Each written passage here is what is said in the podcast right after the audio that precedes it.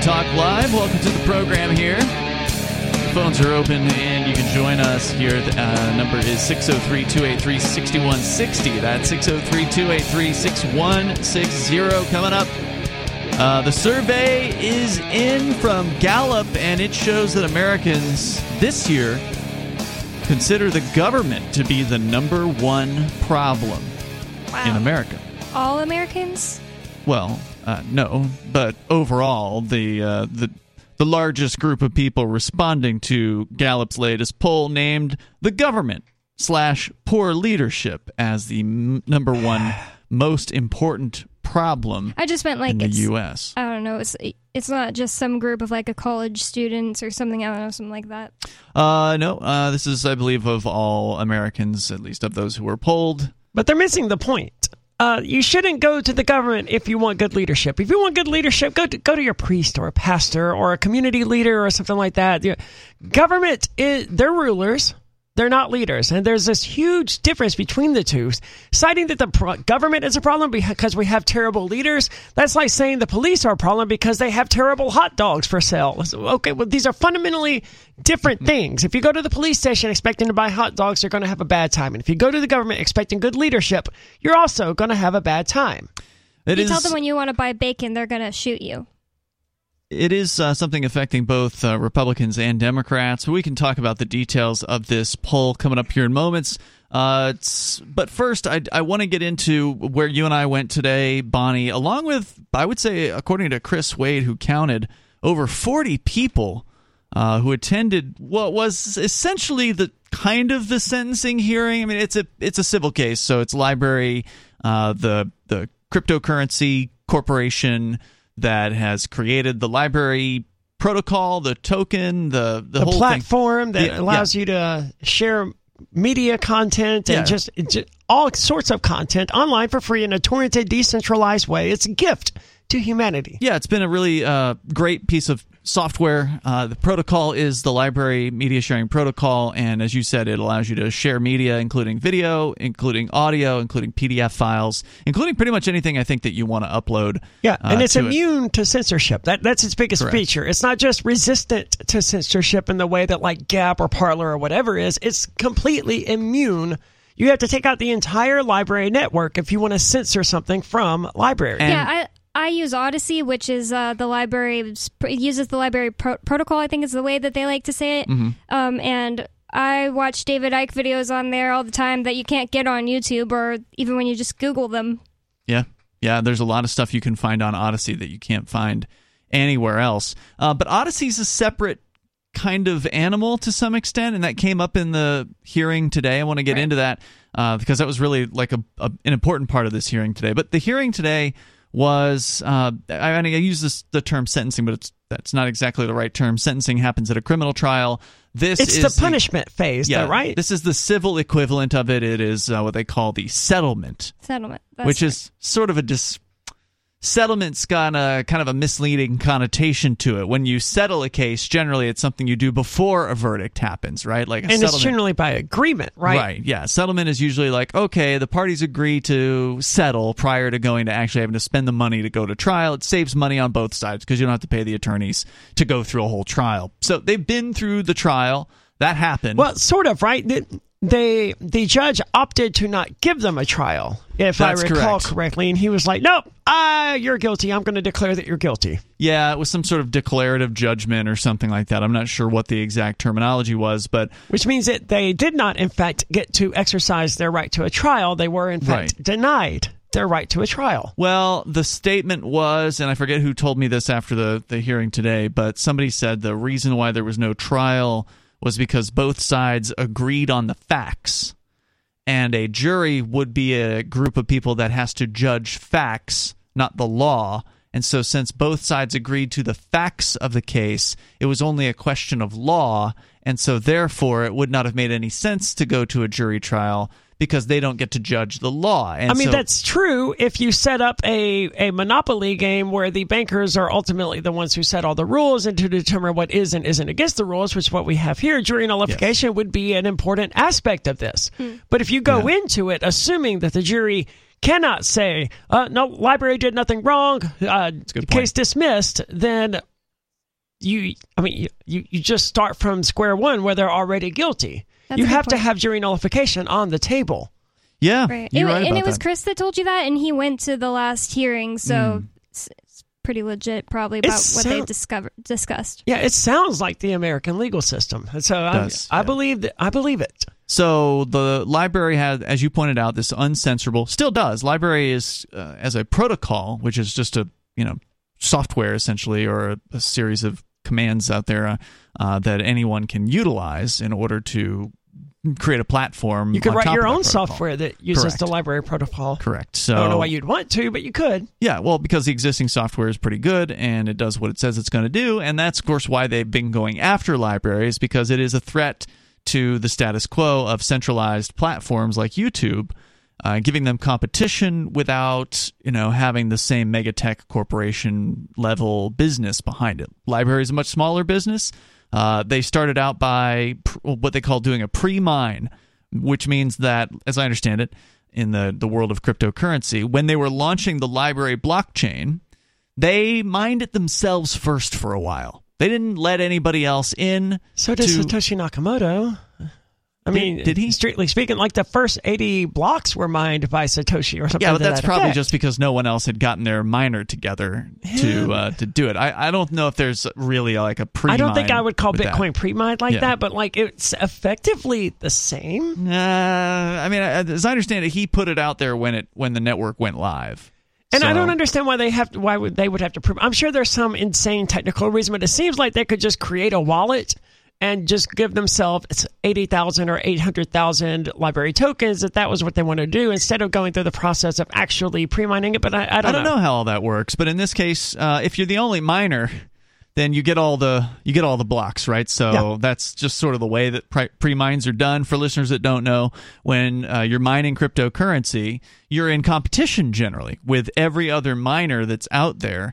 And only one miner is going to quote unquote mine the block. They're the they're the one that will find the the block. They're going to mine that block, and the block for listeners that don't know is a block of transactions and that block of that data goes onto the blockchain, which is this sort of uninterrupted chronological list of transactions uh, or a, a ledger, if you will, of transactions that started at the very beginning and goes up to right now. And it has Right. a it has a math question associated with it, and the miners are all basically uh, all day working on trying to solve the question, and whoever gets the answer first gets the Right. So if you're It's the like- only miner, you're going to get all the answers. Yeah. You're going to be the one. It's like a bus where like you don't want just one person on the bus because that's just a tremendous waste of money. So you don't want just one transaction in the block or one person in the bus, so to speak. You want to wait until it's got enough people on it that it's worthwhile to drive the bus to point B.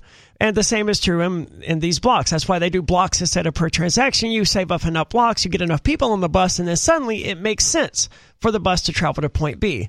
So ideally, there should be some sort of balance between okay, we need enough people on the bus to make this worth our while, but we also don't need so many that we're just sitting here waiting forever, and then the bus never actually departs because we're trying to cram 500 people on the bus, and there's just not that many who want to go. Right. Um, is the reason why that they would pre-mine possibly? This is just me speculating. Is it possibly because they wanted to make sure that everything was working before they put it out to the public or something? That's a valid hypothesis. I mean, could be. Uh, look, I don't think there's anything wrong with a pre-mine. No, I, don't think there's they were- anything wrong with it. I'm Right, just but, but there's a wondering lot of people out there who th- who say, "Whoa, pre-mine, oh, is it bad?" if they were upfront about know. it, who cares? Yeah, Yeah. They, and they were Yeah. from all that I could tell. It's like, look, y'all created this. You you get first dibs. You know, you can get your pre-mine in. That that's totally fine. And they sh- there's nothing wrong with that. And there should be some sort of incentive for people who develop new technologies and cryptocurrencies to get something out of it. right, and, And so the judge also said today, like they were out on Front Street with everything they did.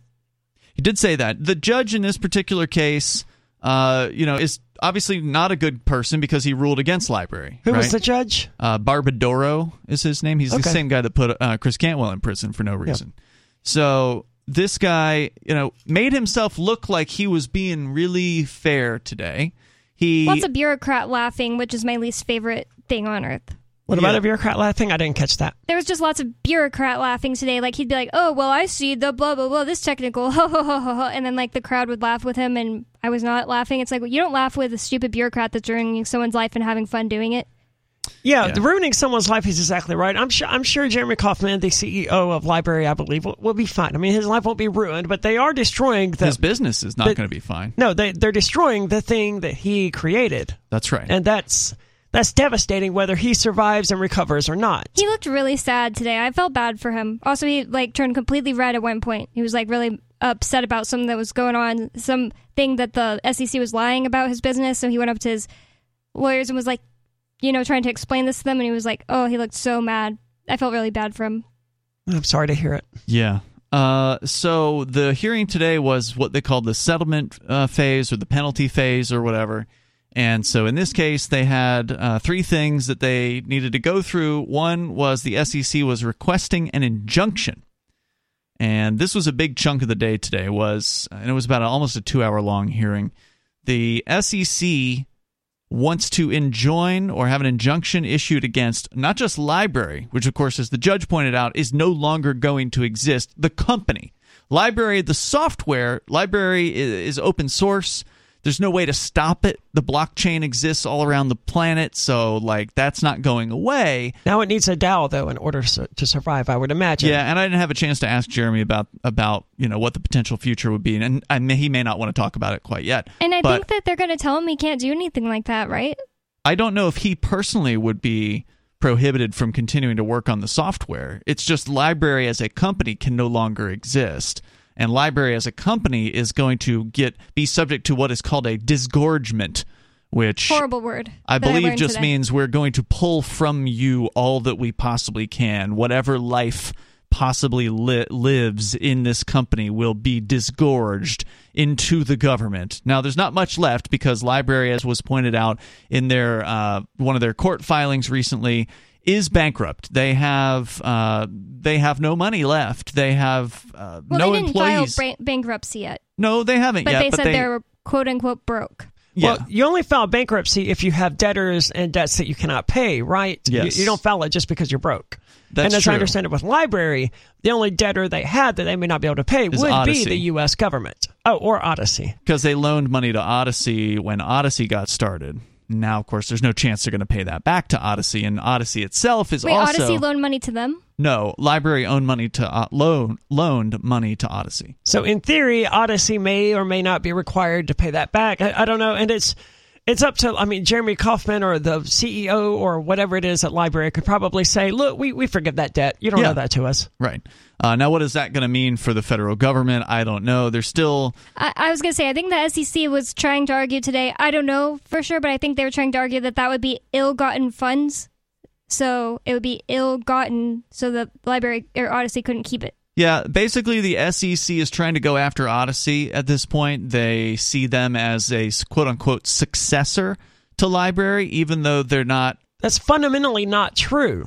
I mean, it, it, it's a spawn mm-hmm. of LBRY, certainly, and that more like a child Yeah. than a successor. It- It's not like a direct product of LBRY. The two are completely distinct entities. One is a web front that accesses the LBRY protocol. One is an organization that created the LBRY protocol and the LBRY program that uses said protocol. Yeah, and that's uh, basically part of the argument from LBRY side was, yeah, Odysee did start uh, as you know under the auspices of LBRY, but LBRY cut it loose during the summer of 2021. They uh, had some of their employees go over to Odysee, but the employees that are at Odysee aren't working on the LBRY protocol; they're working on Odysee yeah, related things. Right. And uh, Odysee, while it can interface with LBRY, the protocol, it is not the primary way. Now they didn't make this point real heavy during this uh, this hearing, but uh, Odysee, when you call up a video from Odysee, you're not. It's not coming in on the LBRY protocol because it's too slow. The LBRY protocol is the backup. So Odysee has its content on content delivery network servers. This is what Jeremy Kauffman said in a statement last year. Odysee is not a 100% blockchain operation. Odysee takes money in dollars. When you do a subscription on Odysee for 3 bucks a month or whatever it is, that's coming in in dollars through the Stripe credit card charging uh, platform. So Odysee tipping, that's in dollars. Uh, there are LBRY tokens that you can you can still send to people. Those those do exist on the Odysee platform, but it is not the front and center. It is not uh, you know being used for some sort of investment purposes. It's not being used as a you know uh, quote unquote security in And- any way, shape, or form. And they don't need LBRY. It could be. Correct. This is another thing the judge even said he understood uh, already that it could, in theory, be run on any other protocol or blockchain. He did acknowledge that, yeah. So the judge, to his credit, is at least seems to be somewhat cognizant of how blockchain and these things are working, like m- way more so than the judge in the Crypto Six case was. This guy seems to have studied it to to some extent. Of course, that's what this case is all about. Is Well, he had to, right? Right, is how blockchain Well, it's functions. what our case was all about too. He just doesn't care. Not as much. Well, really, it wasn't as much. Besides But- all of that, no matter how much the guy studies it, th- this is the problem with the American system, right? You cannot be an expert in everything. No. There's no way for this judge to be enough of an expert in Nazis threatening one another across you know state lines that he can also be Mm-hmm. an expert in video sharing protocols. It's so And- funny. I was thinking the same thing today. I was like, wait, when Ian said that it was the same guy that put Chris Cantwell in prison, I'm just like, this guy can't be an expert on anything. Well, I mean, he could be certainly, but not on. And it's possible to be an expert on multiple things. But this American system, it seems to require this judge to be an expert, to be qualified to make mm-hmm. extremely nuanced decisions on any topic that comes before him, whether it's a Nazi who said something mean to another Nazi, or whether or not a video sharing protocol is a security. I, none of that makes any sense. Well, at the same time, who cares if they are uh, experts anyway? Because like Seth Aframe, the prosecutor in Ian's case, is a First Amendment expert. Well, I would like if someone is going to make a decision about whether or not LBRY credits are securities, I want that person to be an expert in cryptocurrency and securities. Well, the judge in your case, Ian, I don't know why you would say it has nothing to do with blockchain, considering before we went into trial, the judge had to decide if Bitcoin is funds, and he just out of hand was like, "Yeah, it's funds. Uh, blockchain uh is the third party. Duh. Pretty. I'm pretty sure I'm not. Old, I'm not that old. Yeah, I mean, I'm not saying that he didn't have any decisions to make about blockchain, but a lot of the allegations in the Crypto 6 case weren't related specifically to how blockchain works, with the exception of Money Transmitter. After Uh, he decided Bitcoin is funds. Well, he didn't that. decide he that. copied another judge's opinion Right. on that one. Well, he And there's lots of legal, and I hate it. I disagree, but there's tons of legal precedents saying, "Well, Bitcoin is my." This is what why Anessa made me so angry because she was like, "Look, all of these people say this," Yeah. and ultimately she's right. But like, All of these judges are wrong, of course, is the Right. point. All of them have been wrong about this, and judges just say what other judges have said as citation for why they can say what they're saying. So if other judges were wrong and the current judge says the same thing, then he's backed he up by literally the said other it's judges. his opinion, though. He was like, "It's fun." That's by definition. I mean, everything in law is an opinion. he said it's his opinion. Correct. That's uh, that's his. He is the court, and it is the court's opinion that Bitcoin is funds. The court is incorrect about that opinion, but that's what they believe. Well, I- I certainly you know, if we get a chance to to somehow argue that in the appeal, then hopefully we'll be able to do that. I would certainly agree. I don't believe that Bitcoin is funds. I understand the judge believes it is, and other judges believe it is. Yeah. I just I disagree, right? Right. But ultimately, as, as we learned and as we knew going into it, the judge is the one who gets to make that decision. It's not it's not Aria's decision to mm-hmm. make whether or not Bitcoin is money, and I'm I don't feel like I'm any more qualified to make that decision than anyone else.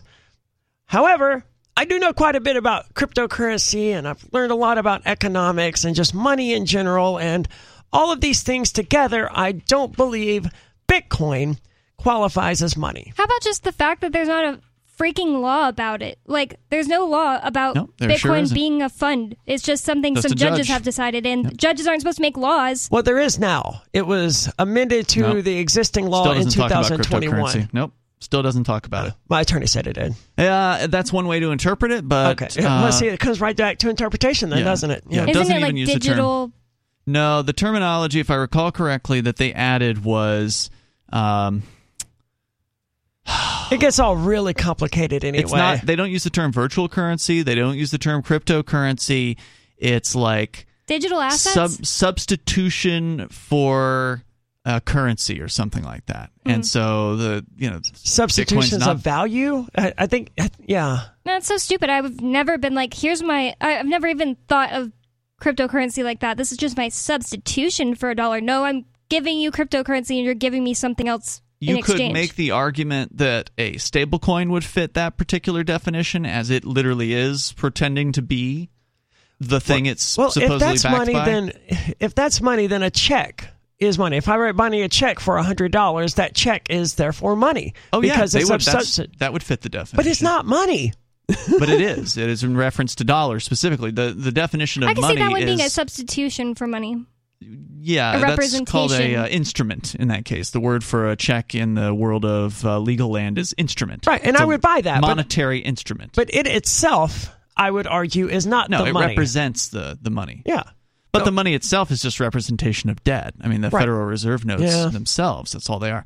So, anyway, uh, LBRY is. Uh, so, again, they were facing the potential for an injunction. And the injunction was uh, the SEC wants the judge to uh, enjoin not just LBRY, but its successors, assigns, agents, like this whole laundry list of, of people that are somehow connected to LBRY. And they're arguing that Odysee is the successor to LBRY. Now, LBRY's counter argument was that Odysee is not going to, and the judge seems to acknowledge this. LBRY did not hand over its assets, not that it has any to hand over, but it didn't hand over its stock to uh, to Odysee. It didn't hand over, you know, key intellectual property to Odysee or anything like that. So the LBRY is saying no, Odysee is not our successor. Odysee is a spin-off. We we cut them loose. You know, they they were part of uh, LBRY in the past, but now they're their own separate company.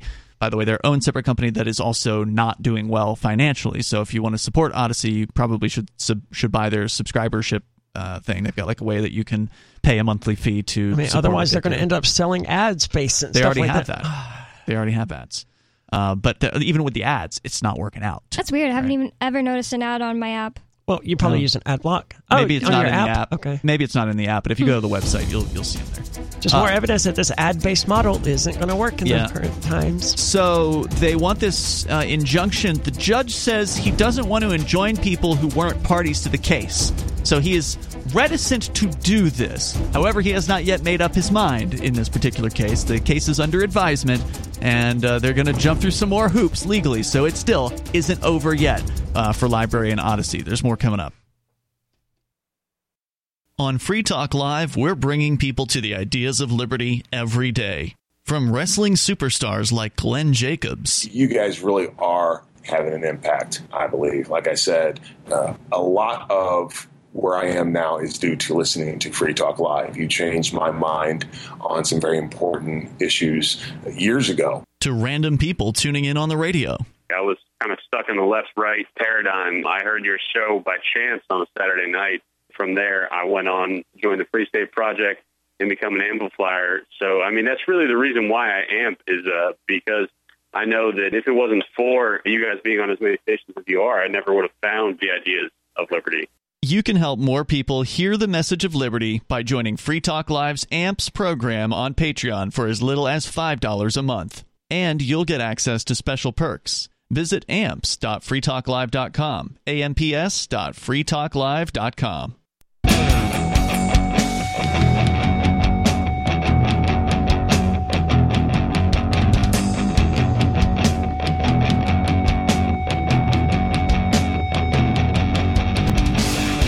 It is Free Talk Live. You can join us here and bring up whatever you want. The number is 603 283 6160. We are giving you details on today's hearing in federal court, New Hampshire. Uh, Bonnie and I were there, as well as over 40 people, which is the largest turnout I have seen in years. Yeah, I just saw the picture and I was shocked by how many people came out for this. Yeah, me too. I was really glad to see uh, that many people coming out because, like I said, I haven't seen this many people in any free state or court hearing since Ademo Freeman had his trial in Manchester uh, for quote unquote wiretapping, where we filled the entire Manchester uh, courtroom with probably 50 to 60 people. Except they didn't stand for the judge. The, the people in Manchester did not stand for the, the judge. Today, the majority of the audience sadly did. The uh, rules are stand for different in judge. federal court, man. No, no, they're really not. Um, I- I never got yelled at once for not standing for me and Chris and uh, I don't remember but else, there's but like, still a a persistent belief amongst people that if you don't do what the court wants you to do, that the judge will rule in a certain way, right? Like, so people are afraid they're going to hurt their friend by not standing for uh, for the judge. In my case, it's my religious uh, belief to to not stand for another man, right? Like, you're just a man. You're Right. wearing you're wearing a robe, and there's a bunch of men that'll follow your orders, but to me, you're just another man. I don't So- believe that most judges are that capricious. Maybe at this at the city level, you might find some judge who's the, just that shallow and that I've never seen it in New. Hampshire. Yeah. Uh, I've seen it in Massachusetts. I've seen um, some people get pretty upset down there, but in New Hampshire, I've never seen it happen. I suspect it's pretty rare, right? Because their entire job is to disregard everything else except the facts and to make the best determination they can based on the facts. It, being upset because friends of the defendant didn't stand for you or whatever, it's sort of the opposite of what a judge is supposed to do. Uh, by the way, if you want to join the show again, the number 603 283 6160 can bring up anything you want to discuss here. And uh, we're going to continue with uh, with this topic because it's a pretty important one. LBRY is this uh, media sharing protocol. It is an unstoppable media sharing protocol. They can shut this company down, and they're going to. That's what's coming. There's no way around that. Like that is that's How do they to have the authority to shut down a company? How does that work? They're out of business at this point. They, they I understand are, that. and that's without even having the judgment against them as far as the monetary amount. That has yet to be decided. That's what's coming. After today's hearing, they have to decide the so-called disgorgement, which is, as I understand, the word I'd never heard before. But as I understand it, that's like them reaching in and pulling out whatever they possibly can, Which is though so weird because it's like there was three points they were going to talk about today. One was the enjoin, enjoin Injunction. injunction, sorry, and the second one was disgorgement. Then the third one was penalty. So they're going to disgorge them and then penalize, penalize them. them. And the judge even was like, "How are we going to get blood from a stone?" And the SEC kind of talked him down from that. He was like, "Oh yeah, it's probably going to be about fifty thousand dollars." Yeah, so the so that would have been for the penalty phase. The judge said he is inclined to give what is considered a tier one penalty. So I guess this is some sort of SEC case or whatever resolving tier. Okay. Uh, so there's tier one is the lowest tier. But So SEC said- was asking for like tier Tier two, tier tier three, yeah, whatever those would be. I don't know what those mean. Okay, but But the prosecutors always ask Yeah. for more. The right? judge did say he was thinking of around th- uh, fifty thousand dollars for a tier one penalty. Now, if that's all that it was, LBRY might actually be able to survive this thing. Yeah, but they don't. Do they have fifty thousand dollars? They don't. But they could probably raise it. They probably could, but that's not all this is going to be. They're going to probably hit them for uh, you know fourteen million in so-called disgorgement or whatever. Good I mean, they also have another, uh, however long it takes them to. We didn't get into it yet, so sorry, I'm kind of skipping ahead. But uh, they're going to ha- force them to do more discovery, so more interviews with their employees, more looking into their uh, accounting and stuff like that, and that's going to cost them more time with their lawyers. Right. So it's going to be more than fifty thousand dollars no matter what. Oh yeah, uh, right. So like they've already spent hundreds of thousands, if not millions, on attorneys' fees and things like that in this case. So they're they're done. The the company is is done. They haven't paid their employees since December second, I believe was was testified to. Uh, in court today, and there was a document that was filed to that extent. In fact, LBRY's attorney said at the end of the day today is like, "Well, look, judge, you know, even if you uh, order this discovery that he's considering ordering them to jump through because basically the government wants to know more about what they spent money on. So they said, well, if you spent money on paying something to Jeremy Kauffman and he wasn't supposed to get paid or whatever, like if you were going to, you that's know, not the government. That's LBRY and its shareholders. I I don't think it's a public company, but that's LBRY and its employees' business. No, no, everything is the SEC's business right now. Well, they certainly they would need like to, to think find so. every dime that the uh, they need to account for every dime or every satoshi uh, that LBRY has moved through in the last couple of years. They need and, to disgorge them. and so they can disgorge it. But that's they can take absolutely it. insane. It- That's what they want to do. At though. this company that I work for, uh, you know, my, my primary job, it's not the government's business if the company goes, all right, let's give Aria a $5,000 bonus. That's never happened, but if they do, if they're being sued by the government, it is their business. well, no, the government will claim it's their business. I mean, you and I don't think that they it should be their business. We Right, don't think the government should company- exist. But they're not private; they're a corporation, and they're being sued. And so the SEC has now won the lawsuit, and part of winning this lawsuit is this quote unquote disgorgement, which is to say that any money that has been improperly paid out in a way that let's say like they wouldn't just cut a check to Jeremy, right? The, Right. the theory is that the company would buy a thing and Jeremy would somehow get access to the thing and then could sell the thing to make money. I think right? the word Like, they so, used was funnel. Like they want to make Funnel, sure it's yeah. not funneled to any uh, top dogs. In so that's their company. excuse for demanding more discovery. Remember, they've already gone through discovery. They've gone through that's part of the early stages of a civil trial. When you uh, when you get into a civil trial, there's like interrogatories where you have to sit down and answer questions. There's discovery where one side asks for the others to provide all the emails and provide all the documents and provide jump through all these ridiculous hoops. Uh, we don't usually have to deal with that in a uh, criminal case, but there's a there's reams of this stuff in. Oh, in a I can only case. imagine. Yeah. I'm- So now, at the end, right when they thought this was the end of the trial, they thought uh, Jeremy Kauffman was advertising this as the final hearing. Nope, now there's another one on Monday. Uh, but uh, this was supposed to be this maybe the final in-person hearing, It's Gonna be Zoom. but but you know it's still going. They figured they were going to get some sort of a, a uh, determination today, but no, the judge still needs to make further determinations. He needs to he needs to order this discovery maybe, and then he's going to look at the discovery and determine what the disgorgement can be, and then whether or not there's going to be a tier one penalty, and whether or not he's going to write an injunction, and who that injunction could possibly enjoin. So all of this stuff is still up in the air. Though, to the judge's credit, he says he's inclined he's disinclined to order an injunction against Odysee. So well, that makes sense. Odysee is not part of the lawsuit. It does make sense. Whether or not that's the end, how it ends up, still is remaining to be seen. But the SEC wants to destroy Odysee. The SEC is arguing that Odysee is part of LBRY or a successor to LBRY, and so therefore should be enjoined uh, in this injunction, which would quote unquote require them to so-called follow the law. Now there But- was Odysee has never made a security. Now, I would argue that LBRY hasn't either, Indeed. but Odysee certainly has never made an, an asset of any type. nope, What- and the SEC has not sued them for that. Right, because they haven't made one. So, what possible standing could the SEC have to? They're uh, just saying it's not connected. a security. It's not a currency. No. It's not an asset. It's They're just uh, saying they're Odysee's connected. just a website. They're just saying they're connected, and so therefore we get money from them too. Well, that's insane. That's what they want. And of course, Odysee doesn't have any money either. They are essentially out of money. They're in the the black. Or sorry, they're in the red. Uh, and they're not doing not doing so hot. There are people I don't think are even getting paid uh, right now either. But there was one big takeaway that I made a note here about, and this is something the judge did want people to know that was maybe misunderstood about his ruling, and I thought it was pretty important.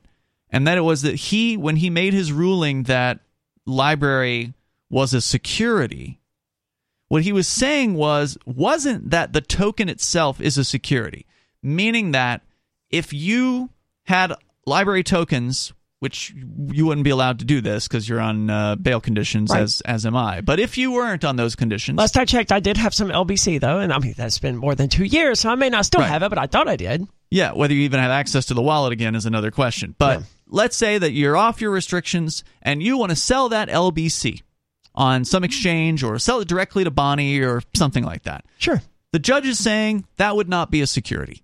That is not just simply having LBRY tokens and selling those or buying those LBRY tokens is not engaging in a security. And that was one thing that was not, I guess, clear from his ruling before because it sounded like, oh my God, every token is now a security based on what this judge has said.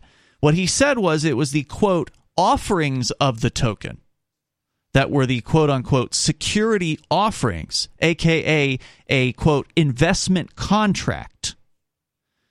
That's what he was ruling. Just that initial offering.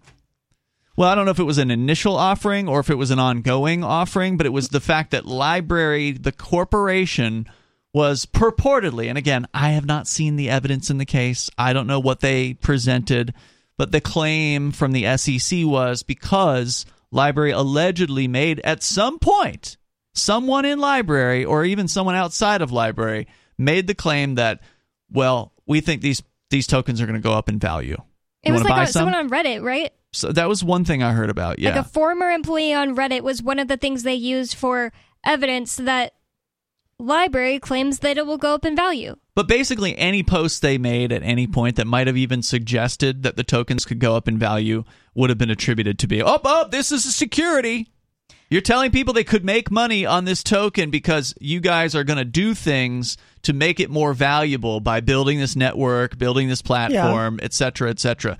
So that was the big thing that the judge wanted people to know today is that whatever he comes out with, as far as an order in this case, is supposedly going to clarify his ruling to say that it was just the quote unquote offerings of the token. So the way that those tokens were sold was what he was saying was a so-called security which again i don't believe in this security nonsense to me it's like i don't see how selling a token even with a promise attached to it could be considered a investment contract right like a contract to me sounds like you are presenting me something you're presenting me like an actual agreement and you're saying that in return for this amount of money we're going to give you these tokens and we're going to see that they increase in value or we will try our best to Well, increase that in is a that is a contractual agreement. You give me X, and in return, I will give you Y. Yeah, but the, but I think that's that, that's what I'm describing as a contractual agreement.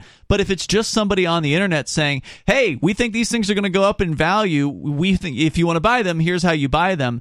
I don't feel like that's an, a contract. Even someone saying these are going to go up in value because they have like the intelligence to see that they probably will, and maybe even being wrong shouldn't be a come a, make that a contract with someone else. You know, Yeah, just Uh, but that's what the on the judge decided it was. He I don't agree it that it's a contract. security because I don't know what securities and all of that crap is, and it, it, it gets to the point where you know all you can do is really roll your eyes at all the terms used. But Yeah. I could I could see how an initial coin offering of whatever description could qualify as a contract. I could see that.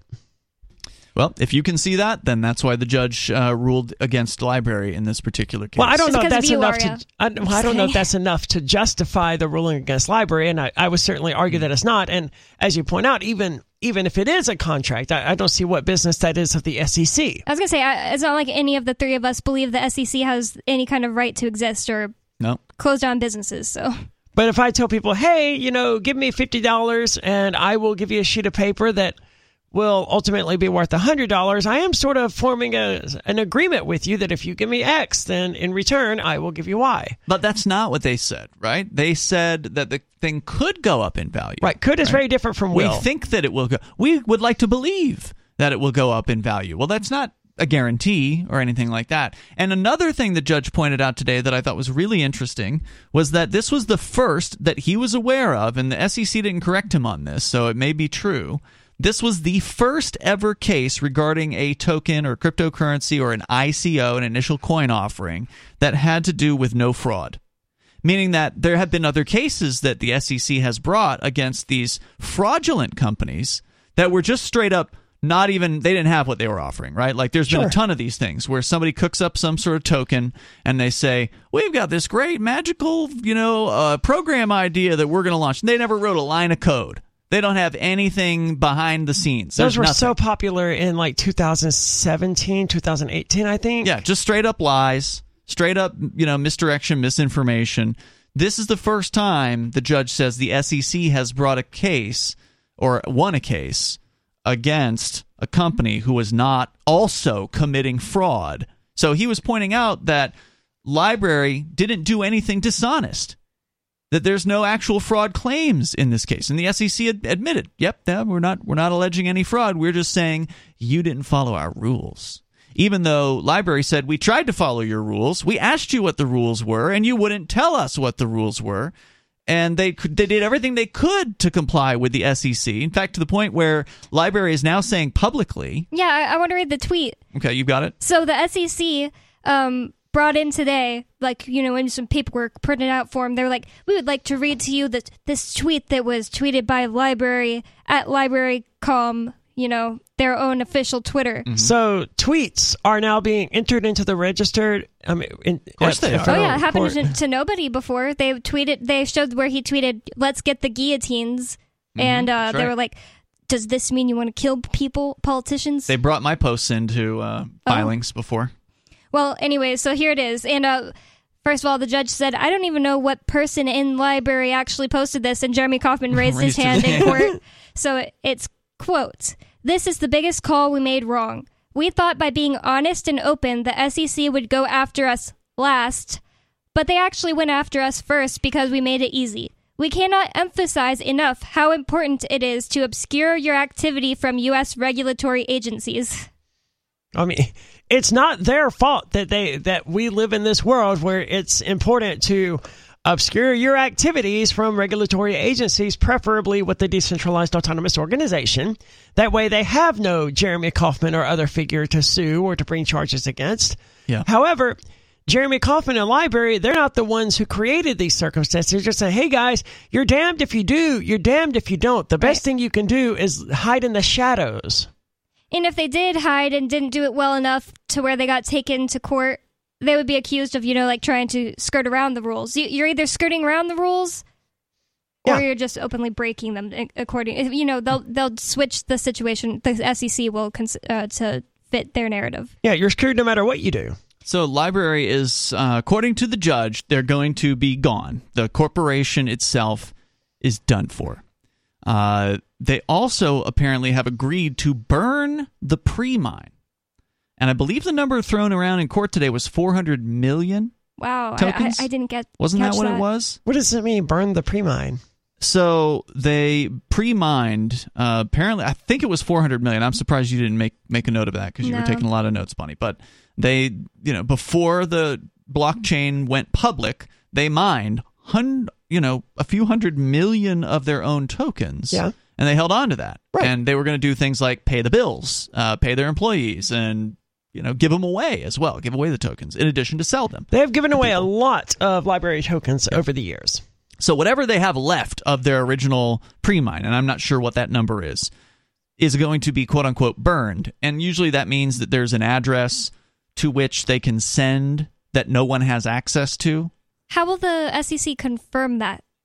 I'm not sure. How how is anyone going to know that no one has the keys? I think it might just be like straight zeros or something like that. I'm not sure how that all works. There's probably some mathematical answer to that question that I don't know. Well, I mean, in But- theory, you could just like create a wallet. This, this is a terrible idea, and not copy down the seed phrases Mm-hmm. or whatever, and then just take a hammer to that phone or whatever device you've established the wallet on, and then it's gone forever. It's burned. Yeah, that could be. I mean, I guess in theory, someone could randomly. The odds that they could do it are, are like near to infin- infinitesimally slim. But in theory, someone could randomly like generate that wallet. well, otherwise again. somebody would have gotten Satoshi Nakamoto's yeah. coins yeah, I was wondering about that the other day. Like, how, if you go to a, a brand new device and you install whatever wallet and it generates a new address for you, how does it know It that doesn't. wallet has never been used It by doesn't. anyone else? So, in theory, It's just the odds are so so so slim. I don't know what they are, but they're like see, I, impo- near to impossible. I figured it does a check. It probably scans the blockchain for existing addresses that have been used. It doesn't. Well, what happens even- if wow. it messes up and it? It gives you someone else's keys. In theory, that could happen. What the heck? But the odds are so so slim. You could look it up somewhere. The odds are like one in a, a billion, million, trillion, or something. well, yeah, like every that. single character in this increases the odds by Yeah. like a, a 30th power or whatever. Yeah, and there's like 30 something characters in a, Yeah. a typical Bitcoin address. So it's like 30 to the power of 30. So it's extremely unlikely, Yeah. but not it's impossible. not impossible. So anyway, the idea would be that you would you would send the coins to an impossible address or something that could not possibly be generated or whatever. There's a way to do it, okay? And Sure. and, and in uh, Ethereum they do it all the time. Uh, Ethereum, for instance, whenever you pay a transaction fee nowadays, that's going to be burned. Uh, but that usually just means it goes to an address that no one has access to. So that's what they're supposedly going to do. That's how this is all going to come to an end. Is those uh, tokens are going to be burned, and maybe that's one of the reasons why the LBRY token's up thirty five percent today. It shot up Wouldn't it in be just more- the last twenty four hours. Wouldn't it be more beneficial for the United States, for LBRY, for humanity in general, to just like do an airdrop of these tokens, maybe to to everyone with a LBRY credits wallet, I don't know. or Uh, any other solution that isn't okay? Well, we want to fine LBRY eighty billion dollars, so let's have them light eighty billion dollars It dollars doesn't on make fire. any sense. Yeah. That's so true. Uh, you- it- In dollars, that would never happen. That's such a good point. No, it's an insane way of looking at things. They would never be, literally light them on fire. Yeah, just just distribute it to everyone if that's what you want to do. Just say, okay, could. these are all the wallets. Let's just distribute it evenly. They could. And Yeah, sure, maybe could it's only that. A few three lines lib- of code. That'd be done. Yeah, three LBRY credits per address or something like that. But No, that's it'd be more than that. LBRY credits are, are worth like less than two cents. yeah, right but there's now. probably tens of billions of LBRY addresses. I don't know about that. At any rate, it, any solution is better than just sending them to a sinkhole. Well, in theory, the sending them of to the sinkhole may be one of the reasons why the price is going up. Now, this Uh, isn't yeah, always it true. decreases supply. Well, right. This the thing is, this isn't always true. A lot of times, the people in the crypto world will promote a certain feature, uh, burning as a feature to their cryptocurrency. It's like, oh, well, on every transaction we burn one percent of the transaction, or whatever. There's different cryptos out there that that advertise this. Why would this be good? I think it's a bad thing. Deflationary. Yeah, they call it a deflationary uh, cryptocurrency. The idea being that instead of the number going up over time of total uh, crypto, the number would be going down over time. Or And just so- leave it alone and let the market sort it out.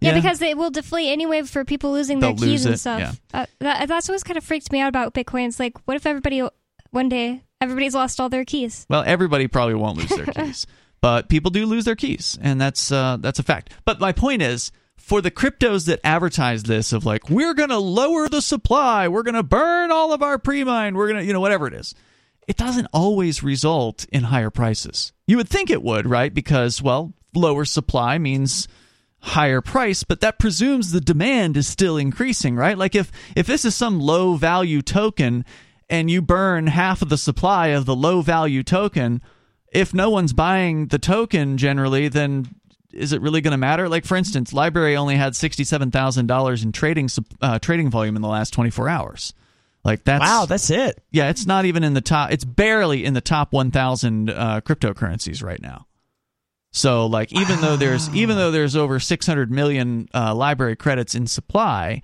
it's not moving a lot. There's not a lot of action on the uh, of the actual tokens. So so I don't think that you're going to see even though like half apparently of these tokens are going to be burned, I don't think you're going to see the price double. But I could be wrong. No, I, I I don't know. certainly don't think it'll double. Uh, as I you mean, said, the price will probably go did. up. Yeah, there, there was conversation in the hallway before the hearing today where people were like, LBC is probably going to go up today. But my thought And is, it did. what if people? Uh, well, okay, yeah, but oh, uh, That's so all together forever. Like if it keeps going.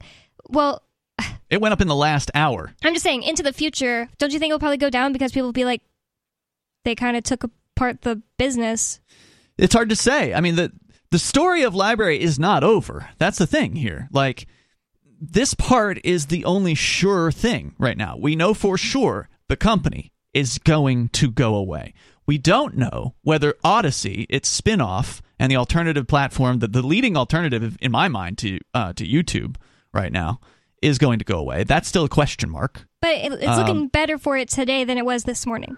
It is. I would say that's true. That's a fair takeaway from, uh, from from what we saw. I would say I'm optimistic that Odysee will, at the very least, not be destroyed by the SEC in this moment. Whether the SEC brings a case against Odysee next uh, is another question because they seem to have it out for them. And the judge specifically said, if you want to uh, take this up with Odysee, you're you're always able to file your own Yeah. news suit with Odysee.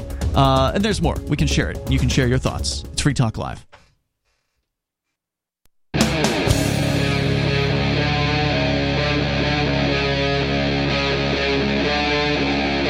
Talk Live.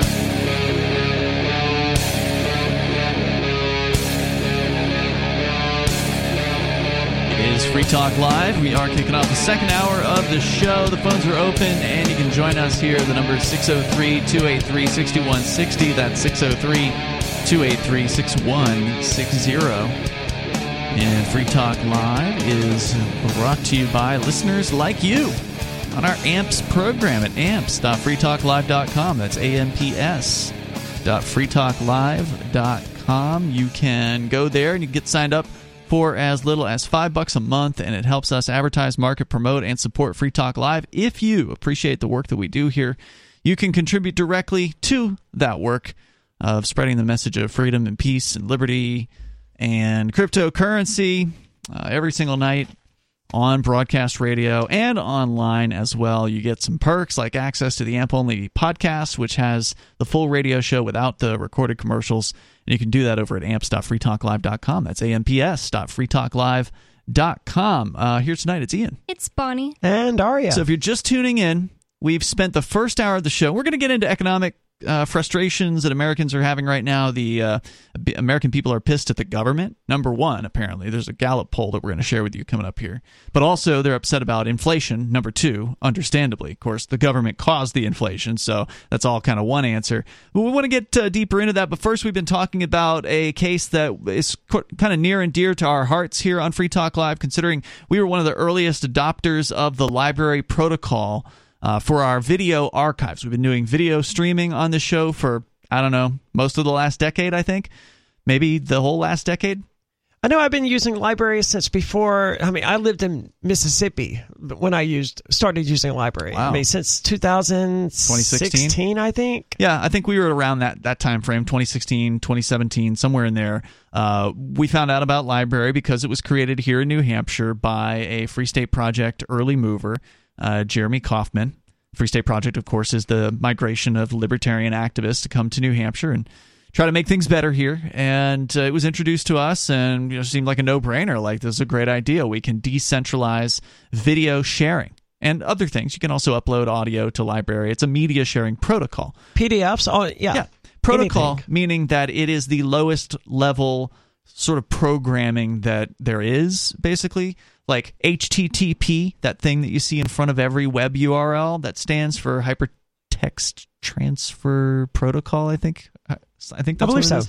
Um, and that's a protocol. The P on that is protocol. Uh, FTP is file transfer protocol. So the internet is made up of these protocols. There's Which no, is just procedures on how things communicate with one another. yeah, basically. So anybody can write software that uses the LBRY protocol to facilitate people in, in uploading and sharing and downloading media files. And it so it decentralizes that. It takes it out of the hands of the big tech corporations like YouTube or, you know, you fill in the blank, Twitter, whatever. And it puts it in the hands of the individual. It decentralizes the power. And so that of course is what Bitcoin and the blockchain did for money in 2009. And so what LBRY does is it takes that power of blockchain and it decentralizes media sharing. Sort of like Bitcoin decentralized the power of money, that LBRY does the same thing for the power of publishing, right? Yes. So that's, of course, why it's being targeted by the federal government, why the SEC is trying to destroy the LBRY Corporation, and at this point has basically succeeded at destroying the LBRY Corporation. I mean, we're basically in the process right now of the, the, the gutting or the quote unquote disgorgement, which is the actual legal term that they're using here to describe what they're about to do to the LBRY Corporation. The definition, now this isn't from a legal dictionary, this is just dictionary.com, of to disgorge is to eject or throw out from the throat, mouth, or stomach to vomit forth. Wow, you were right, Ian. Because whenever we were in court, I was like, what does that mean? And Ian said, sounds like throwing up. Yeah. To uh, definition two is to surrender or yield something, especially something illicitly obtained. That's going to be the more legal uh, definition. Uh, to three, discharge forcefully or as a result of force. So they are literally reaching into the belly of LBRY and they are pulling any life that they can, anything that remains in this corporation, any value that they can suck out like a vampire. They're going to just take all of But it. that's not the penalty no, because that's not even the penalty phase. yeah, because uh, they they own that they you know they deserve that from LBRY. And it's obvious why the government would want to do this. For those who don't know, COVID 19 was a thing that happened. And during the era of COVID 19, the pandemic at its height, you weren't allowed to say something that conflicted with the CDC or its recommendations online. Facebook would kick you off, Twitter would kick you off, YouTube They would still kick you off. I don't YouTube know will. they're- I We don't got a know if they're strike- still actively. Pre- are- We are got a strike a few weeks ago. We we were off streaming for a whole week because of it. Yeah. Okay. Some somebody else I listened to, he he is on Odysee, and I listened to him on Odysee, but he also does YouTube. And just the other day, he was like, uh, "I only post any of my videos that mention, you know, the ouchie, which is he's talking about the vaccine." On Odysee, because otherwise I, I'll get my third Yeah. strike on Get thrown YouTube. off. Yeah. So That's the world we live in right now. And apply that to any other issue, like the Ukraine war between Russia and Ukraine. If you speak out against Ukraine or whatever, if you point out that there are Nazis in Ukraine, it's just a matter of time before this apparatus that is the censorship apparatus, the ability of the government, and we know because of the Twitter files. Look, I hate Elon Musk as much as he, well, I don't hate him. I dislike Elon Musk as much as anyone out there. However, he did release the Twitter files, which mm-hmm. showed that the government came to Twitter and said, "Hey, look, we want you to get rid of this content over and right, over right. and yes. over and over." And this is also this is also happening on YouTube and Twitter and you Instagram and all of these other places. LBRY, as an institution, as an idea, is immune to that.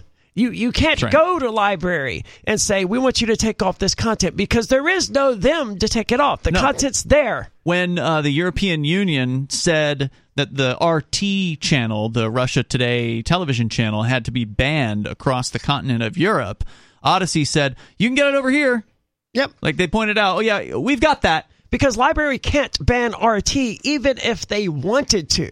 Well, they can't ban RT's uh, posts on LBRY, but technically Odysee could. Odysee, Odysee could, but LBRY not. can't. Right, but but as a platform, Odysee did not. Right. They did not follow what the world was quote unquote doing to RT, and in fact, they pointed out, well, we've got that because Odysee has live streaming, which is more centralized, right? Like that's right. you got to have a content delivery network. There's there's some decentralized alternatives for live streaming, but they're clunky and they don't don't work so great right now.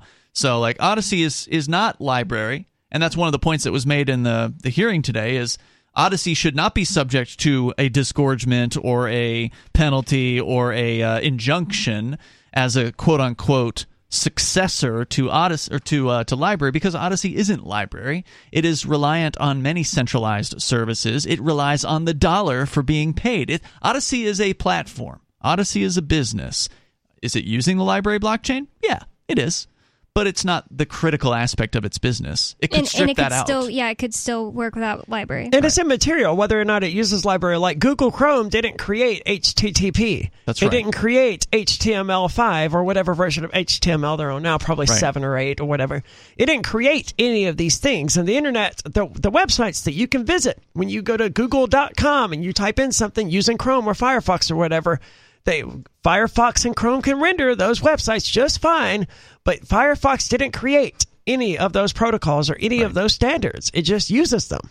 Similarly, Odysee even though some of the programmers might have been involved in the, the creation of the LBRY protocol. I'm sure some people who work on Google Chrome or Firefox yeah, helped they may have. conceive HTML 8.0 or whatever right. version they're on now. So that is the big question that still remains. The judge did indicate that he is not likely to rule that Odysee will be subject as a successor, so they will not be subject to the injunction. That's what he said at the end of the day today, but he still hasn't made the ruling. He's still waiting to see what the discovery, the remaining discovery shows, which he has yet to actually order.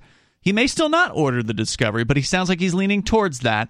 Even though even though LBRY pointed out that they probably can't even comply with the discovery because there's literally no one left with which to comply.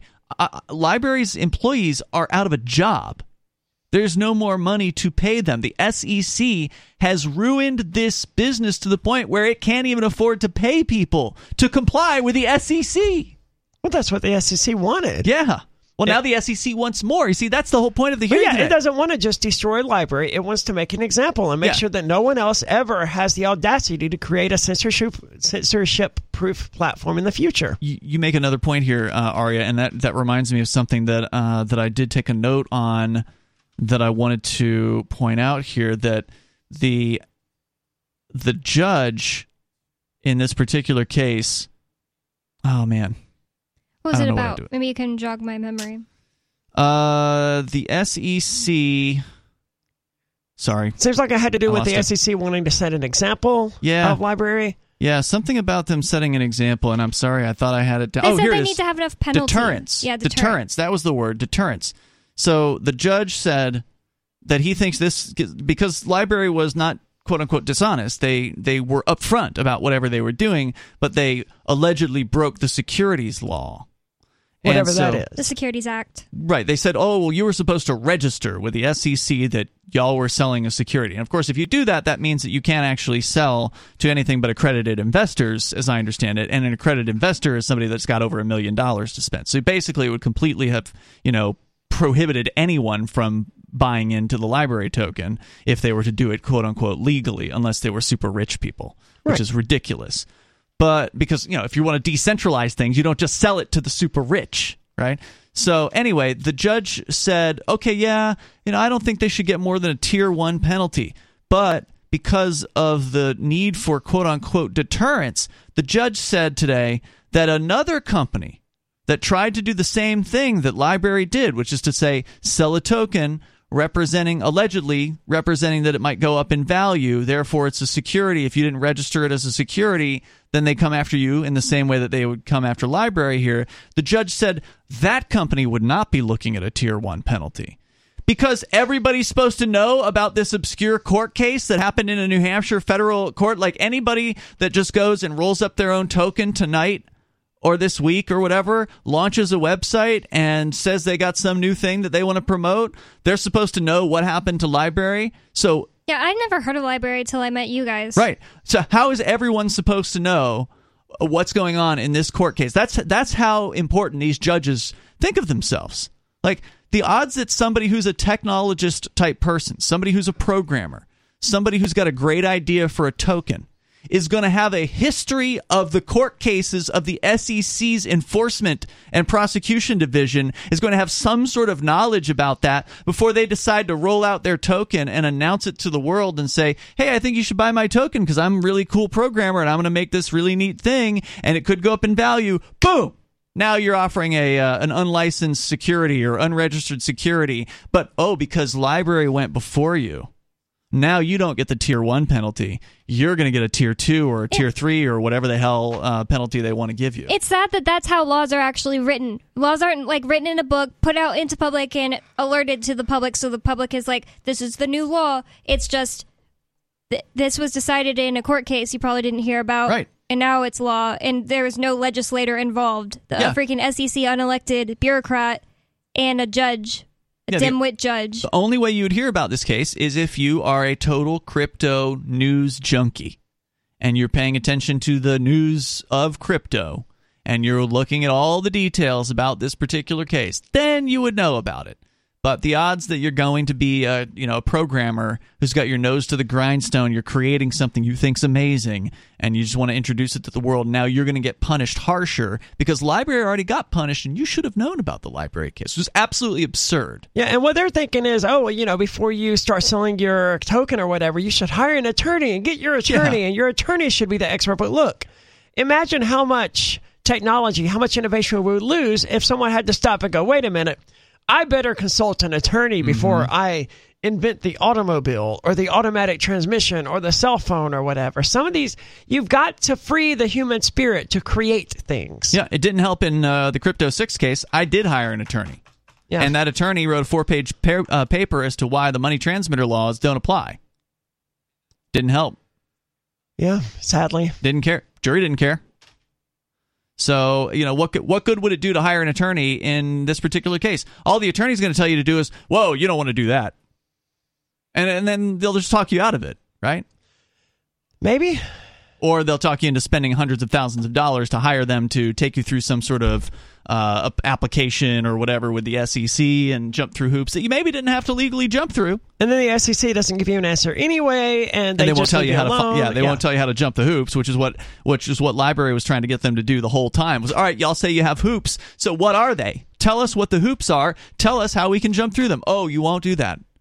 Oh, okay. Well, I guess we'll just try. And uh, okay, that didn't work. Now Well, we're going to go out of won't. business. Ambiguity functions on behalf of the government. Right. The more vague they are, the more ways they can interpret their law to apply to more and more people. Yeah, it's disgusting uh, what they're doing to to LBRY. But the takeaway here is, as Jeremy Kauffman pointed out in his uh, Twitter post on LBRY, was that had they been less forthcoming, it actually would have helped their case. Had they not turned over all of the information that they had turned over to the SEC with the idea of, hey, let's be transparent. Hey, let's let's tell the SEC everything that we can. We, we, we're we're being honest here. Yeah, we're but you never want to talk to the cops. Just because it's the SEC doesn't change anything. Don't talk to the cops. They thought it was going to help them. They thought that they they thought they could get through this alive. yeah. and they're they're dead. Like this is literally dead man walking. This this company is it isn't even breathing at this point. It has no life left. And the SEC says that's not enough. The fact that you're lying there on the ground, coughing up blood, you're about to take your last breath. No, now we're going to plunge a knife into your chest and twist it around a little bit just just so we can disgorge as much of your life onto the pavement And as we possibly can. Deter other entrepreneurs from Right. making money that we don't get a cut of. That's what this is all about. And, Just and like it was with just, Ross Ulbricht. Not even just one cut of one company's. It's not just about one cut of the LBRY's money. It's about deterring people from prospering in the future so that they have to be reliant on the government. Yeah. The best thing you can do at this point, if you're an entrepreneur in the crypto space, is to leave the United States. Sadly. Uh, I don't know where the best place to go is. That's the other question is where can you go where there are not insane psychopaths like the United States government people? Because the government people exist everywhere. But the question is are there government people who are at least welcoming enough to say, yeah, we like crypto. We understand that if we allow crypto development here, it's actually going to bring in brilliant minds. It's going to bring in brilliant entrepreneurs. It's going to bring in millions of dollars in revenue, new businesses. We need that money. So maybe it's going to be one of these small island nations like St. Kitts or something like that. I don't know. Uh, I can't. I don't want to go out on a limb. I don't Right. want to. I don't want to tell somebody there's a best place to go. I just know it ain't here. It isn't the United States. No, and I would love for it to be one of these islands, but again, you know, when when I look at human history and the way the world is right now, I just don't see much real on the ground hope for liberty until human beings are colonizing other planets. Only then, when we have a planet where we can, we can go and we can make our libertarian society and just never establish a government in the first place, never establish a state in the first place. but they're going to come in with their Yes. death warships or Yeah, whatever. Well, just like they did in the American Revolution, right? But Mm-hmm. the, the advantage then is that there's so much distance between the colony and the, the home Mm-hmm. government that they wouldn't be able to successfully do it. Mm. But I mean, if you were to do it right now, if you were to just take one of these islands like St. Kitts or whatever and establish this libertarian paradise, it's relatively easy for them to attack and invade and crush said little island paradise because traveling across the ocean, not a very big deal these days. However, traveling across the planets in those early days, or traveling across space to reach another planet, it's gonna be a big deal at first. So yeah, they but will they have that really time. do that, right? Like they, I mean, Well, they these- will. I mean, they sort of do. Like the European rich? Union came down on Italy a number of years ago because Italy was charging lower corporate taxes. They were like, "No, you're undercutting all the other countries." Yeah, but they're countries." in part of the European- EU. Yeah, but even if they weren't, they would still do it. I mean, you can't undercut us because that's driving all of these corporations to you, and now we're not getting a cut of it. So shape up and raise your taxes, or we're going to do something to you. I don't know. Dave Ridley actually had a pretty interesting story, and I'm not going to remember any of the details because I heard it from him like over a year ago. But there was some island nation owned by, I think, France or Spain uh, down by South America. And when they wanted to secede, France or Spain was like, no. They tried to send ships down there, but the ships like ran out of gas and it just didn't cost enough money. And this was like in the 20 teens. It wasn't like, you know, the 1800s. So they had just turned around turn around. and yeah, it just wasn't worth the money, so they seceded. Yeah, uh, and some of these island nations are actually relatively new as far as. But then you it's know, like the governments around South America could easily just be like, "We want that island." I They don't know. could. They And, and could. the other thing is, what kind of quality of life do you have on some island outs- that is impossible to reach Well, from you, giant countries? you you could have a huge quality of life if you get enough billionaires or whatever. But like, look, if It's a big if, though. if a hundred of the world's There's no billionaires guarantees. were like, "Hey, let's go to this island and let's just not establish a government. We're just billionaires and we're going to take all our money there and all our gold is there," they're not going to have the resources that the United States goes, "Wow, uh, there's a hundred billionaires over there on this island. We can just go take their stuff and they can't mm-hmm. do anything about it." I believe the United States government would, and if mm. they wouldn't, then the, then the Russian government would, or the Chinese government would, and then it's just a, it's not an arms race at that point. It's just a race to see which one can loot the island first. This is mm-hmm. why I think it'll have to be when we're colonizing other planets because it gives them that space, that, that enormous distance they oh, have to know. travel. I, I don't know. I I don't. mean, I- mean we laugh about it, but it's the future. It's going to happen. Humans are either going to annihilate themselves or we are going to explore the stars. I think that Or if number you, three would just be like that human beings evolved and changed their way of thinking because that's where this all starts. It all starts in a way of thinking that you have rights or could possibly gain rights that other people don't have. I don't. Yeah, I don't have enough faith in humanity, though.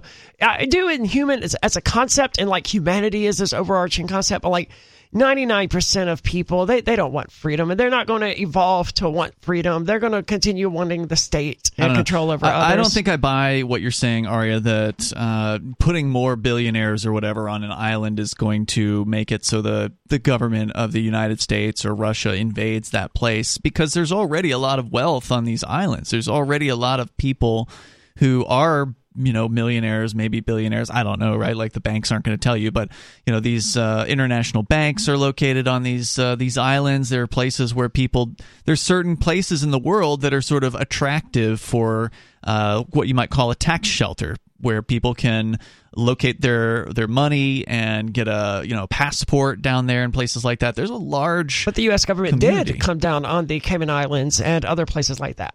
What did they do I, I don't remember the specifics now, but they, they did come, like this offshore banking thing. They did come down on them. Mm-hmm. I don't remember exactly what it was, but if they had resisted too much, I mean, certainly they, maybe they wouldn't have invaded, but they would have stopped just short of that. They would have embargoed the crap out of it. Yeah.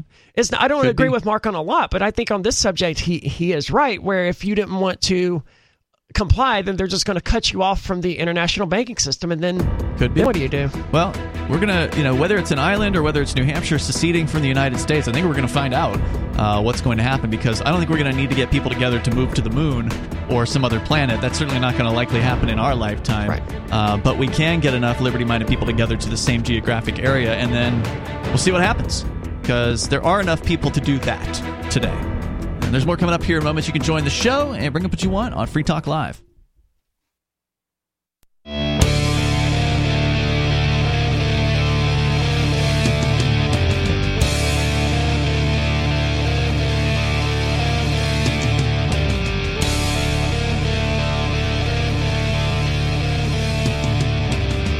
Free Talk Live, and the phones are open here. If you want to join the show, you can do that. The number is 603 283 6160. That's 603 283 6160. And here in the studio tonight, it's Ian. It's Bonnie. And Aria. I think we can finally move on, unless Bonnie, you felt like there was some aspect of today's court hearing that uh, regarding LBRY. No, it's just really That we didn't sad. The state of entrepreneurism, entrepreneurship in the United States is just ridiculous and sad. It's Mm-hmm. nothing like uh, what it should be. Yeah, it was really uh, it was a sad thing to watch, and it's not over yet. The bloodletting has not yet uh, completed, although it's darn close to being. I, I don't even know how people can complain about capitalism in America. What do you mean? I know. People are like, capitalism, this and that. Capitalism caused this. That you can't be a capitalist in America at all. No, they're they're they're confused, and I understand, you know, where they're coming from. I disagree with them, and I wish they would listen rather than going, "Oh, you're evil libertarian capitalist monsters." Like, look, look, no. I understand why you think capitalism is what you think it is. Talking to the liberals out there who hate capitalism, I understand.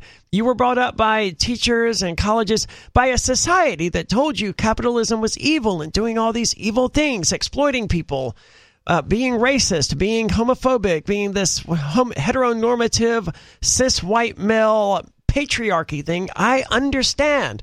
But that is not what capitalism is. That's not what the free market is supposed to be. Mm-hmm. What we have here is a system where the the government, the state, controls everything, and it ha- it picks winners and it picks losers. And the people, you and I, out there listening, working our working our minimum wage jobs, living paycheck to paycheck, we are always the ones chosen to be the losers for the benefit of like Lockheed Martin, Bank of America, Wells Fargo, Tesla uh, Twitter, not Twitter less so at the moment, but Tesla, uh, SpaceX, NASA, all of these corporations and quasi governmental agencies, the government is looting us. Look at what happened with Pfizer through the COVID nineteen pandemics. Pfizer and Johnson and Johnson and Moderna. Moderna, you probably never heard of prior to the COVID nineteen pandemic No, I never, I never had. they're they're making higher profits than they've ever recorded in their history. And you go, oh, the COVID nineteen shot was free, but it wasn't. The government was raising people's taxes and it was inflating the currency and it was giving money directly to those evil pharmaceutical companies. And I shouldn't have to remind people about this. Five years ago, you knew liberals out there listening to me say this. You knew that Pfizer was evil. Yeah. You knew that Johnson and Johnson was evil. You didn't want to be forced to pay for them to line the What happened? Yeah, to line the pockets of their CEOs while they're buying eighty billion dollar yachts. We knew this. How did that change? COVID, they got scared. COVID nineteen came along. So all they had to do, the government just had to trot out some guy in a lab coat, Dr. Fauci, and he had to just make some claims, and then all of a sudden you can trust the big pharmaceutical corporations. It makes absolutely no sense. There's Nope. no critical thinking here at all. That just completely went out the window. And this is just one tiny microcosm of this. This is happening in all manner of industries all over the United States. The pharmaceutical industry in COVID 19 was just the most recent, most obvious example. But it's happening everywhere. We're constantly being looted in order to line the, well, the pockets of the ultra wealthy. And it's it's the opposite of progressive. How are we supposed to progress in society if we can't even have actual scientists focusing on finding the truth about the reality of nature? Instead, they're doing the uh, bidding of their people who give them money. I don't know. It's it's a broken system, and it's not going to get any better as long as we're allowing the government to continue picking winners and losers. And, and it's for profit, by the way. It doesn't matter if it's government related, government scientists creating drugs or pharmaceuticals to sell. I mean, it's aren't liberals supposed to hate for profit things? That's cap. Um, you know, it's a evil, perverted version of capitalism. Well, I don't think they hate no- for profit things. I think some of them that probably do probably Some of them hate profits. Yeah, we probably do have communists out there, but I think if they really sat down and thought of what a profit is, I, I, I doubt very many people out there would be like, "Oh, that's evil," right? Because profit is just taking, getting some sort of resource and making it better, improving it. That's all a profit is. I don't care if it's money or if it's some some piece of aluminum that you mold into a statue or whatever. It's just getting A and turning it into B, where B is worth more money. That's all profit is. Well, the good news, if there's any good news, is that the American people apparently right now are naming the government as the nation's top problem in Gallup's latest poll. According to their own website at news.gallup.com, with high prices persisting, inflation remains the second most cited problem at 15%. Uh, people that uh, said the government was the number one problem is 21%. And illegal immigration was at uh, number three at 11%. So government and inflation combined make up just over one in three, right? Thirty-six percent is the number I came up with. Yep. Okay. Well, Mentions of- considering inflation is a product of government, I, I, I, am going to lump it all together. I well, think. now what's not clear yet, at least in this story, is exactly how this question was answered. Because usually when they uh, they ask questions about what's important to people, they don't limit them to just one answer, which is what it seems like they might have done here. Because the total number of the responses totals up to, I'm pretty sure, a 100 percent. Whereas in a lot of these surveys, they ask people, you know, check yes if these are important to you, right? That way you could get I think it's been like as many as seven or eight or whatever out of ten Americans think inflation is a huge problem, but that's not being reflected here because of the way this this polling was done. I don't know. I think it's kind of more interesting this way because now we know that like that many people chose it as like the number one. The poll's uh, January 2nd through 22 field period included a 15 vote process in which Republicans, who now hold a slim majority in the U.S. House of Representatives, ultimately elected Kevin McCarthy to be the Speaker of the House. Revelations about classified government documents found in Joe Biden's private office and home also surfaced while the poll was in the field, although mentions of the government as the nation's top problem rose six points this month to 21%. Job approval ratings of Biden and Congress, 41% and 21% respectively, remained flat. Twenty one percent for Congress. That seems a little high, but yeah, that's what it says here. Look, I, I don't understand this whole classified document thing going on, and I haven't been paying that much attention to it because I don't really care. But there, there's something fascinating going on here with the FBI not being beholden to the government or to the president. Like, who who exactly is in charge here? If the sitting president of the United States can't say, "Yeah, I'm taking these classified documents home," right? Mm-hmm.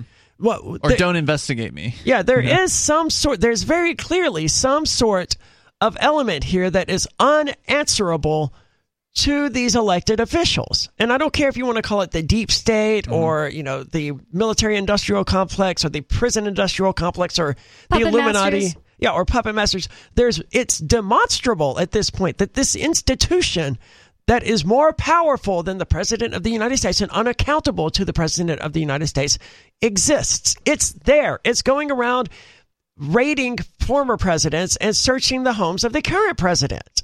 And if the president's the head of the executive branch, then he's directly in charge of the FBI, or indirectly because he appoints the person in charge of it. But that's very clearly Mm-hmm. not the case. The FBI is acting independently to pursue their own boss. They have an agenda. Yeah. Yeah. And that should terrify the hell out of everyone. Who's in, who's in charge here? If it's not Joe Biden, and look, I don't want Joe Biden in charge of anything either. I don't want him in charge of tying his own shoes, but he's very clearly not in charge of the FBI. So who is? The question apparently was uh, specifically, what do you think is the most important problem? So, yeah, this was a one choice answer. This wasn't what all the problems are that you're concerned with. What is the most important problem? And the, the number one answer given, interestingly, both uh, interestingly by both Republicans and Democrats, was the government is the the biggest problem facing the United States. It was 24% of Republicans gave that as the answer, and 18% of Democrats uh, that responded gave that as the answer. So averaging out to 21%. I mean, they're right, but I'm Yes. curious. I would like to know what their reasons are. Because I imagine they have very different reasons. Sure. Yeah, that's probably true. Uh, inflation at uh, 18% of Republicans, 11% of Democrats, followed by immigration at 18%. Those numbers would be uh, uh, exactly the opposite if we had a Republican president right Yeah, now. Yeah, probably The- true. Their ire at inflation is not actually due to inflation, it's because they think it's Biden's fault. Well, and, and the other thing about it is Democrats are. When when I was holding signs from Matt Santonastaso, I was hanging out with Democrat old ladies all day. They were literally saying to each other, uh, inflation is just the cause of greedy corporations raising prices. Yeah, uh, they're they're crazy, but that is what they think, right? They they think that You didn't correct them, I, I take it. Um, no. I, I mean, they were talking amongst themselves. Mm-hmm. Yeah. Like, what are you going to say anyway? And, and it, it's literally those people are gonna lost die causes. believing that. Oh my god, th- those like four ladies I was hanging out with that day, I was just being nice to them because they were just complete lost Yeah. causes. Yep. I mean, plus you who wants to take up an argument where it's one versus four, right? Well, and Yeah. plus that's you know that's the good point that Bonnie's making here is you got to be able to pick your uh, not- but not just your battles here, but your uh, your targets or your um, your prospects, right? Like a woman in her seventies who is probably not going to be around for another decade at you know at the best in many cases is not going to be the best target for your recruitment, right? Well, like, she's not going to listen to any of my uh like long-winded explanations of economics which we'd have to go to the basics for. But I did get her on my side about one thing and she said she never thought about that before. Um uh, somebody came outside and was uh telling me I had to move my signs and I made him show me like the actual law Mm-hmm. and eventually I moved my signs. I don't really think I was in the wrong, but I said to her when uh he was away, I was like, yeah, I wasn't just going to do it just because he's a government official and he says for me to do it. I mean, government officials lie. And she literally went, oh, I never thought of that before. wow. I can't imagine living such a cushy, comfortable life Yeah. where the government has never been my enemy or, you know, never been antagonistic toward me that I could really believe At age seventy, yeah, that the government or or it just never occurred to me that the government wouldn't lie. How cushy of it. Cops lie all, All the the, time. time. How can a person reach the age of 70 without knowing, oh yeah, people in government lie. They probably lie more than the average person. absolutely. And, and you know how I got into like uh, a conversation with her and was able to like get on her get her on my side at all is I, I said something to the effect of like she asked me not really if I was okay, but she was kind of being nice to me after like it seemed like I got yelled at, Mm-hmm. and I was just like I'm not gonna let some man tell me just because Oh. and you know she was just like yeah yeah you know what That I was see what you're in. saying but you know then I also put through in the government worker part nice. See, I like that. That is good. I'm not going to let some Very man sharp. tell me this. Are you kidding? Uh, Gallup also regularly tracks Americans' ratings of national economic conditions as excellent, good, only fair, or poor, as well as their views on whether the economy is getting better or worse. Currently, more than four in five U.S. adults rate economic conditions in the country as only fair, 38%, or poor, 45%, with few describing conditions as excellent, only 2%, or good, 15%. So you've got only 17% of Americans describe the economic conditions in the country as as good or excellent.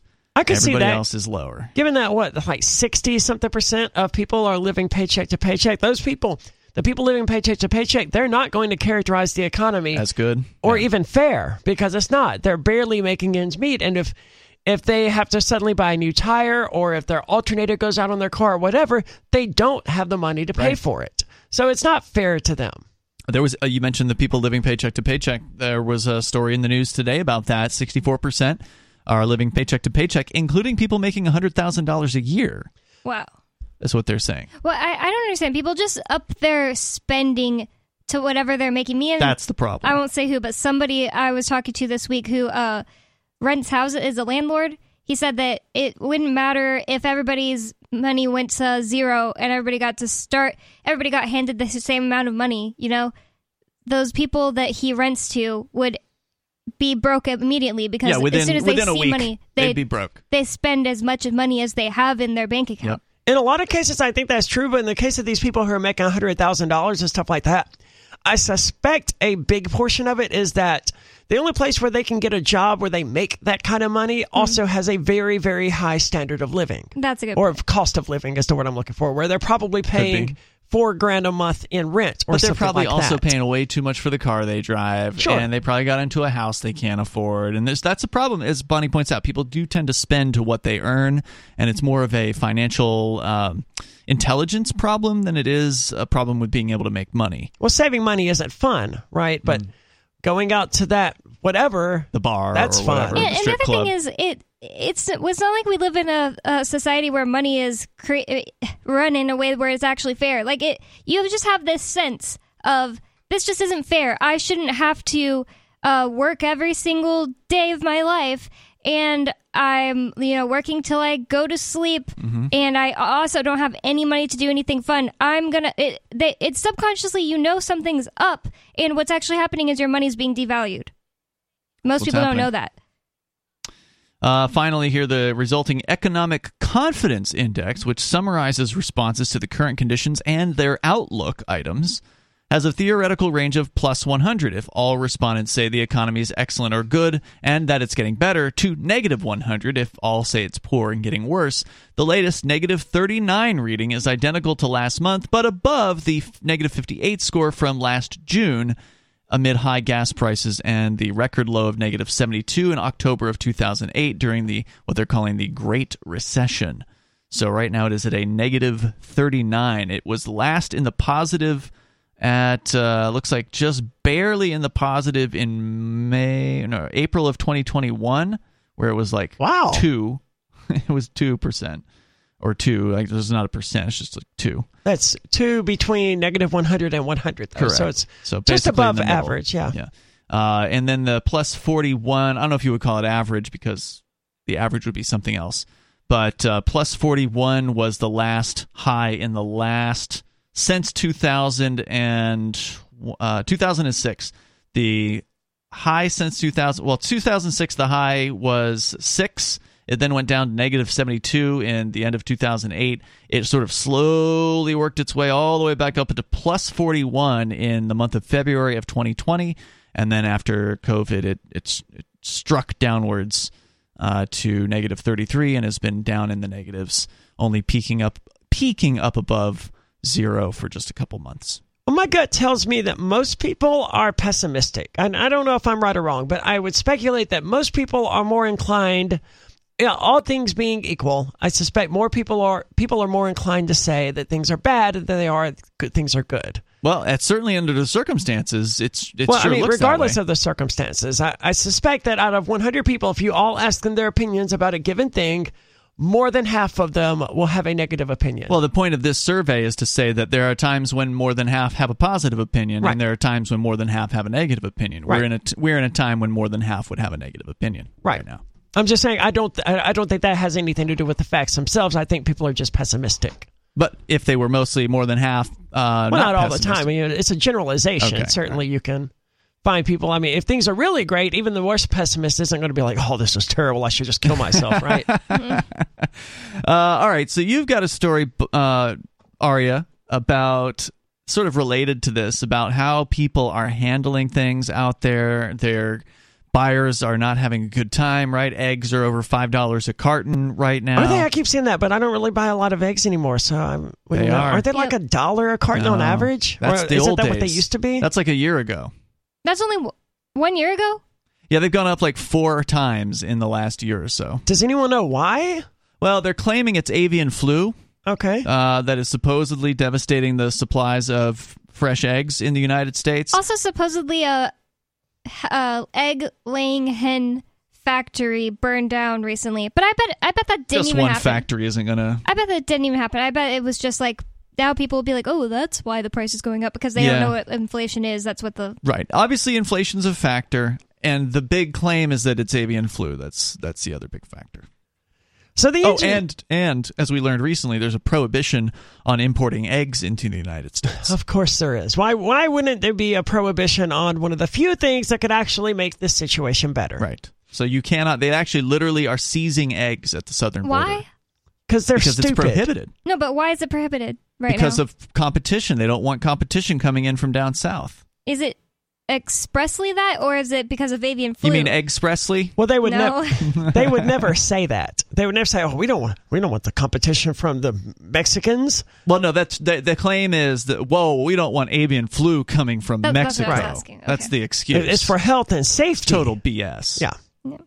So the engine of the U.S. economy, consumer spending, is starting to sputter, according to the Wall Street Journal. Retail purchases have fallen. Just starting? Wow. That's what okay. they say.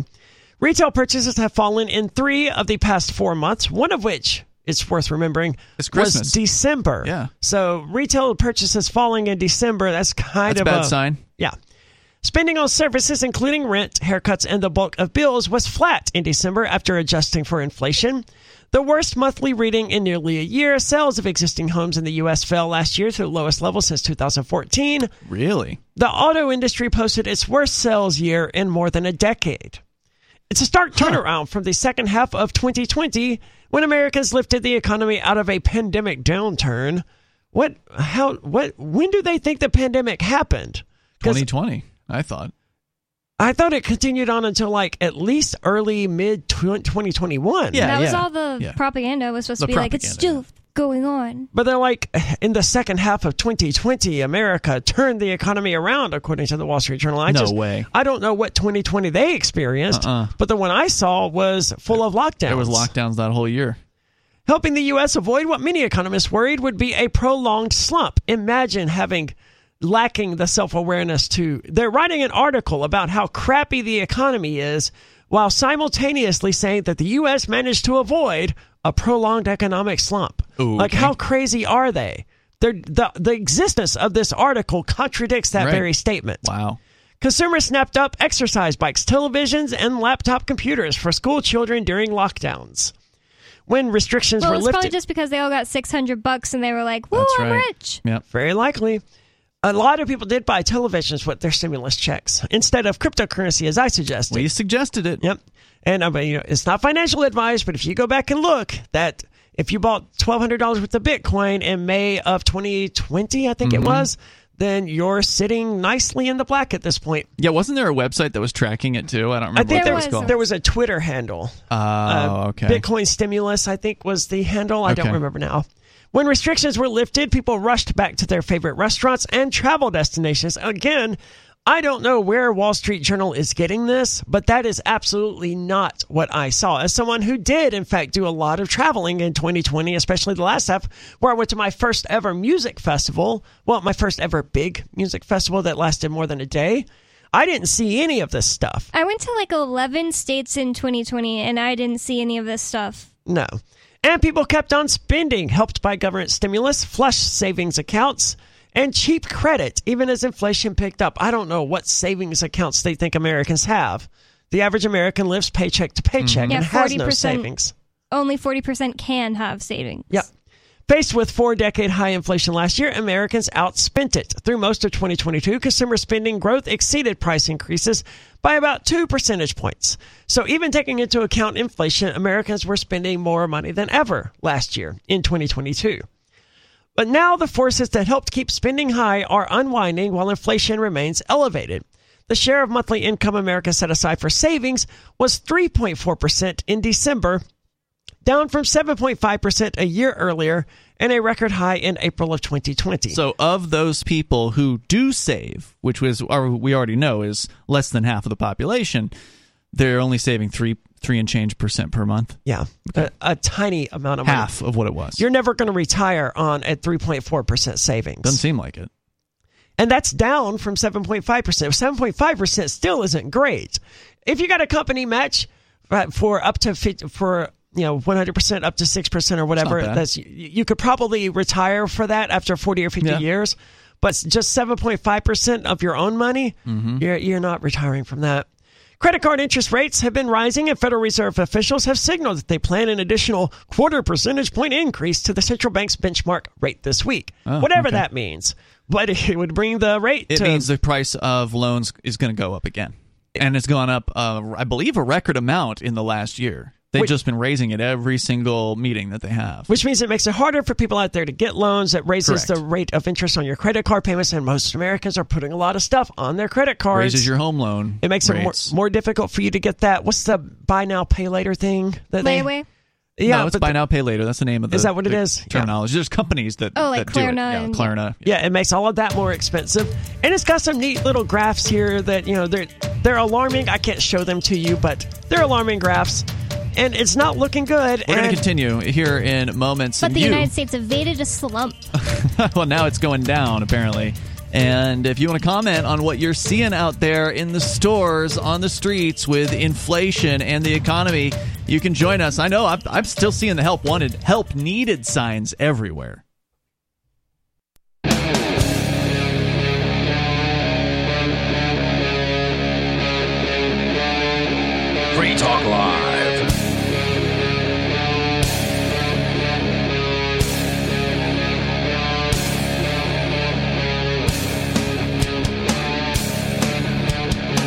Is Free Talk Live. We are kicking off the third hour of the show. The phones are open, and you can join us here. The number is 603 283 6160. That's 603 283 6160. We're talking about some economic things. Uh, the number one most frustrating thing to the people in the United States right now, according to a Gallup poll, is 21% of, 21% of Americans said it's the government. Uh, and then Nice. uh, I think it was 18% said it's inflation. About 10 or 11% said it was the economy in a more general sense. So a lot of people are frustrated with the status quo. Now, what are their solutions? Well, that's a whole other question. And then, then the Gallup did not answer that question. Uh, but, uh, Aria, you're sharing with us a story from the Wall Street Journal that's focusing in on how people are handling things. Is that right? What's the sort of the, the thrust of this story? They've, they've, the they've economy sucks, and people are starting to notice. Really, just now seems to be- starting to, notice, according to the Wall Street Journal. people are dense, man. Uh, a lot of Maybe yeah. it took the five dollar carton eggs to uh, to slap people and get the get their attention here. By the way, it's Ian Bonnie and Aria uh, in the studio here tonight. So what else do we need to? I do, I do suspect people are just now starting to really notice, or it's Wow. really just starting to sink in. Annual inflation, as measured by the Consumer Price Index, remained above 5% in December for the 19th straight month, the longest such streak since the early 1980s. And uh, all of these numbers, this is why Americans don't care about inflation. Because you start throwing these boring, tedious numbers out there that they just don't care about. But when you say $5 for a carton of eggs, suddenly they something. care. Yeah. Well, I mean, that's probably on purpose. I'm sure it is. Consumer spending accounts for roughly 70% of the economy. I don't know how it doesn't account for 100% of the economy, but whatever. A downshifting consumer is a key reason that business and academic economists polled by the Wall Street Journal, on average, Are put- they sorry? Are they including like government spending and like companies spending? it, it doesn't say. I mean, because like that would be irrelevant to the price of living as a consumer, so it doesn't make any sense. Are you talking about the 70% number? Yeah. Yeah, it doesn't say. It just says that 70% of the economy is consumer spending. So the average person is putting the probability of a recession in the next 12 months at 61%. What the hell I do they know? Yeah, I would suggest the the number is 100% because we are in fact in a recession and we have been By for the old several definition months. of it, yes. Well, by any any definition that isn't completely insane, I would argue that we are demonstrably in a recession. if the average person is just now figuring if we're to if we're to believe the Wall Street Journal and I have no reason to believe them about this but if the average person is just now taking note of inflation then they're going to be way behind the ball as far as know, knowing whether or not a recession is coming Good point. One factor making forecasting more difficult while in unemployment is trending at a half century low. Big companies, including Amazon, Goldman Sachs, and Microsoft. how in the hell can that I don't be know, man. possible They say I, I know that was my first thought too, because all I see everywhere are help, help wanted, wanted signs. signs. The, So- the uh, right across from the courthouse in Concord, there's this little Italian restaurant that you know everybody in the courthouse goes to because you only get 45 minutes or an hour for lunch, and you don't have time to go get in a car and drive downtown and then park and then get out and then go and get a table or whatever. You have no time to eat anywhere else. So this is the place where everybody goes if It's they're actually in the pretty good. Yeah, it's not bad. Uh, but Yeah, they- but 45 minutes is barely enough time to sit Yeah, down not. and order and eat. It's not. I actually had to send when I was on trial. I had to send Bonnie out a half hour early so she could go in, get a table, get an order in. That way, when I finally got there, I only had to wait like ten minutes before the food came out. Actually, I had to go outside, then go to the car up the street, unlock it, and get our money out, then go all the way back. It, it was just so ridiculous. Huge, huge hassle. Yeah. But I bring them up because on the sign on the marquee out in front of the restaurant, it says cooks needed. That is different than help wanted. It used to say help needed on the fr- on the sign during my trial. It said help needed. They then changed it to cooks needed. So Hmm. they they are so desperate for help. They're using the term need instead of want, right? Like there's there's a level of I've of never seen that in a desperation. place. Yeah, me neither. Me neither. But it does suggest like that's how bad. Like if you can if you can cook an egg, like they're going to train you on how to cook the rest of that stuff because they need someone who can just show up on time and can actually like not call out and be a total loser. Well, you're not going to find that, man. That's the thing. The, the they're not of, finding it. the rate of people calling out, and I, you know, I've heard that it's probably always been like this, but I don't know, man. The rate of people calling out and being late and stuff. It's worse now. I, I don't know if it's worse now because you know I don't really have anything to compare it to. Well, you you were managerial before COVID, weren't you? Yeah, but I didn't. I don't pay attention to that kind of crap, and I, I the only reason I do now is because it affects me more than it did then. But mm-hmm. I, I still don't tend to pay attention to how often people call out or not. If they call out at my shift, then yeah, I make a mental note of it. But I don't pay attention to oh, well, this person called out four times last month or whatever because I just I don't care. If you want to call out from work, that's generally your business, not mine. I would just like to remind all of these people, though, that you're not screwing over the company or the CEOs or whatever when you call out of your place of employment. You're just screwing over your coworkers. Uh, All the work is still got to pick up the slack. yeah, all of the work is still going to get done. They, they they don't just get to leave jobs unfinished because Right. someone called out. No, they have to work hard to make up that difference. You're not screwing over anyone except your fellow workers. So if you're communist out there talking about just call out whenever you want, screw the man. Well, you're not screwing over the man. Mm-hmm. The man's going to make sure that the job gets done. And your your your coworkers, the people whose side you're supposed Unless to be everybody on- calls out, then the business is going to go out of business and you'll never go back there again. Right, but that's not very likely either. The last bastion of strength is the labor market, but I don't think it with, it can withstand all these other forces, said nationwide chief economist Kathy Bostjancic. I don't know what the what the hell is that name. And what forces? They didn't specify any forces that the labor market has to withstand. They have not specified a single force that they're talking about. I, don't guess think- it's the the force of people not wanting to work in this case. And I remember one of the theories before because we've been wondering aloud about why people aren't working. People have always said that no one wants to work. I mean, there are newspapers from like 1920 of, of yeah, but they wasn't saying, true. That's not true. Like, "Well, for- it's not true now either." No, but before it is definitely true now. People do not want to work right now for whatever reason. That's why they're not working. I don't think it's But- less any more true now than it was, you know, when people were saying it in the 20s or whatever. Well, I don't know what it was like in the 20s or the, the 1920s because I wasn't alive back then. But I know that just several years ago, it was a uh, employer's market because people were desperately con- uh, competing for jobs, and there were it wasn't as easy to find work. In j- just several years ago, we we still have the Holland Cooke, um, what were they called? Survival speech.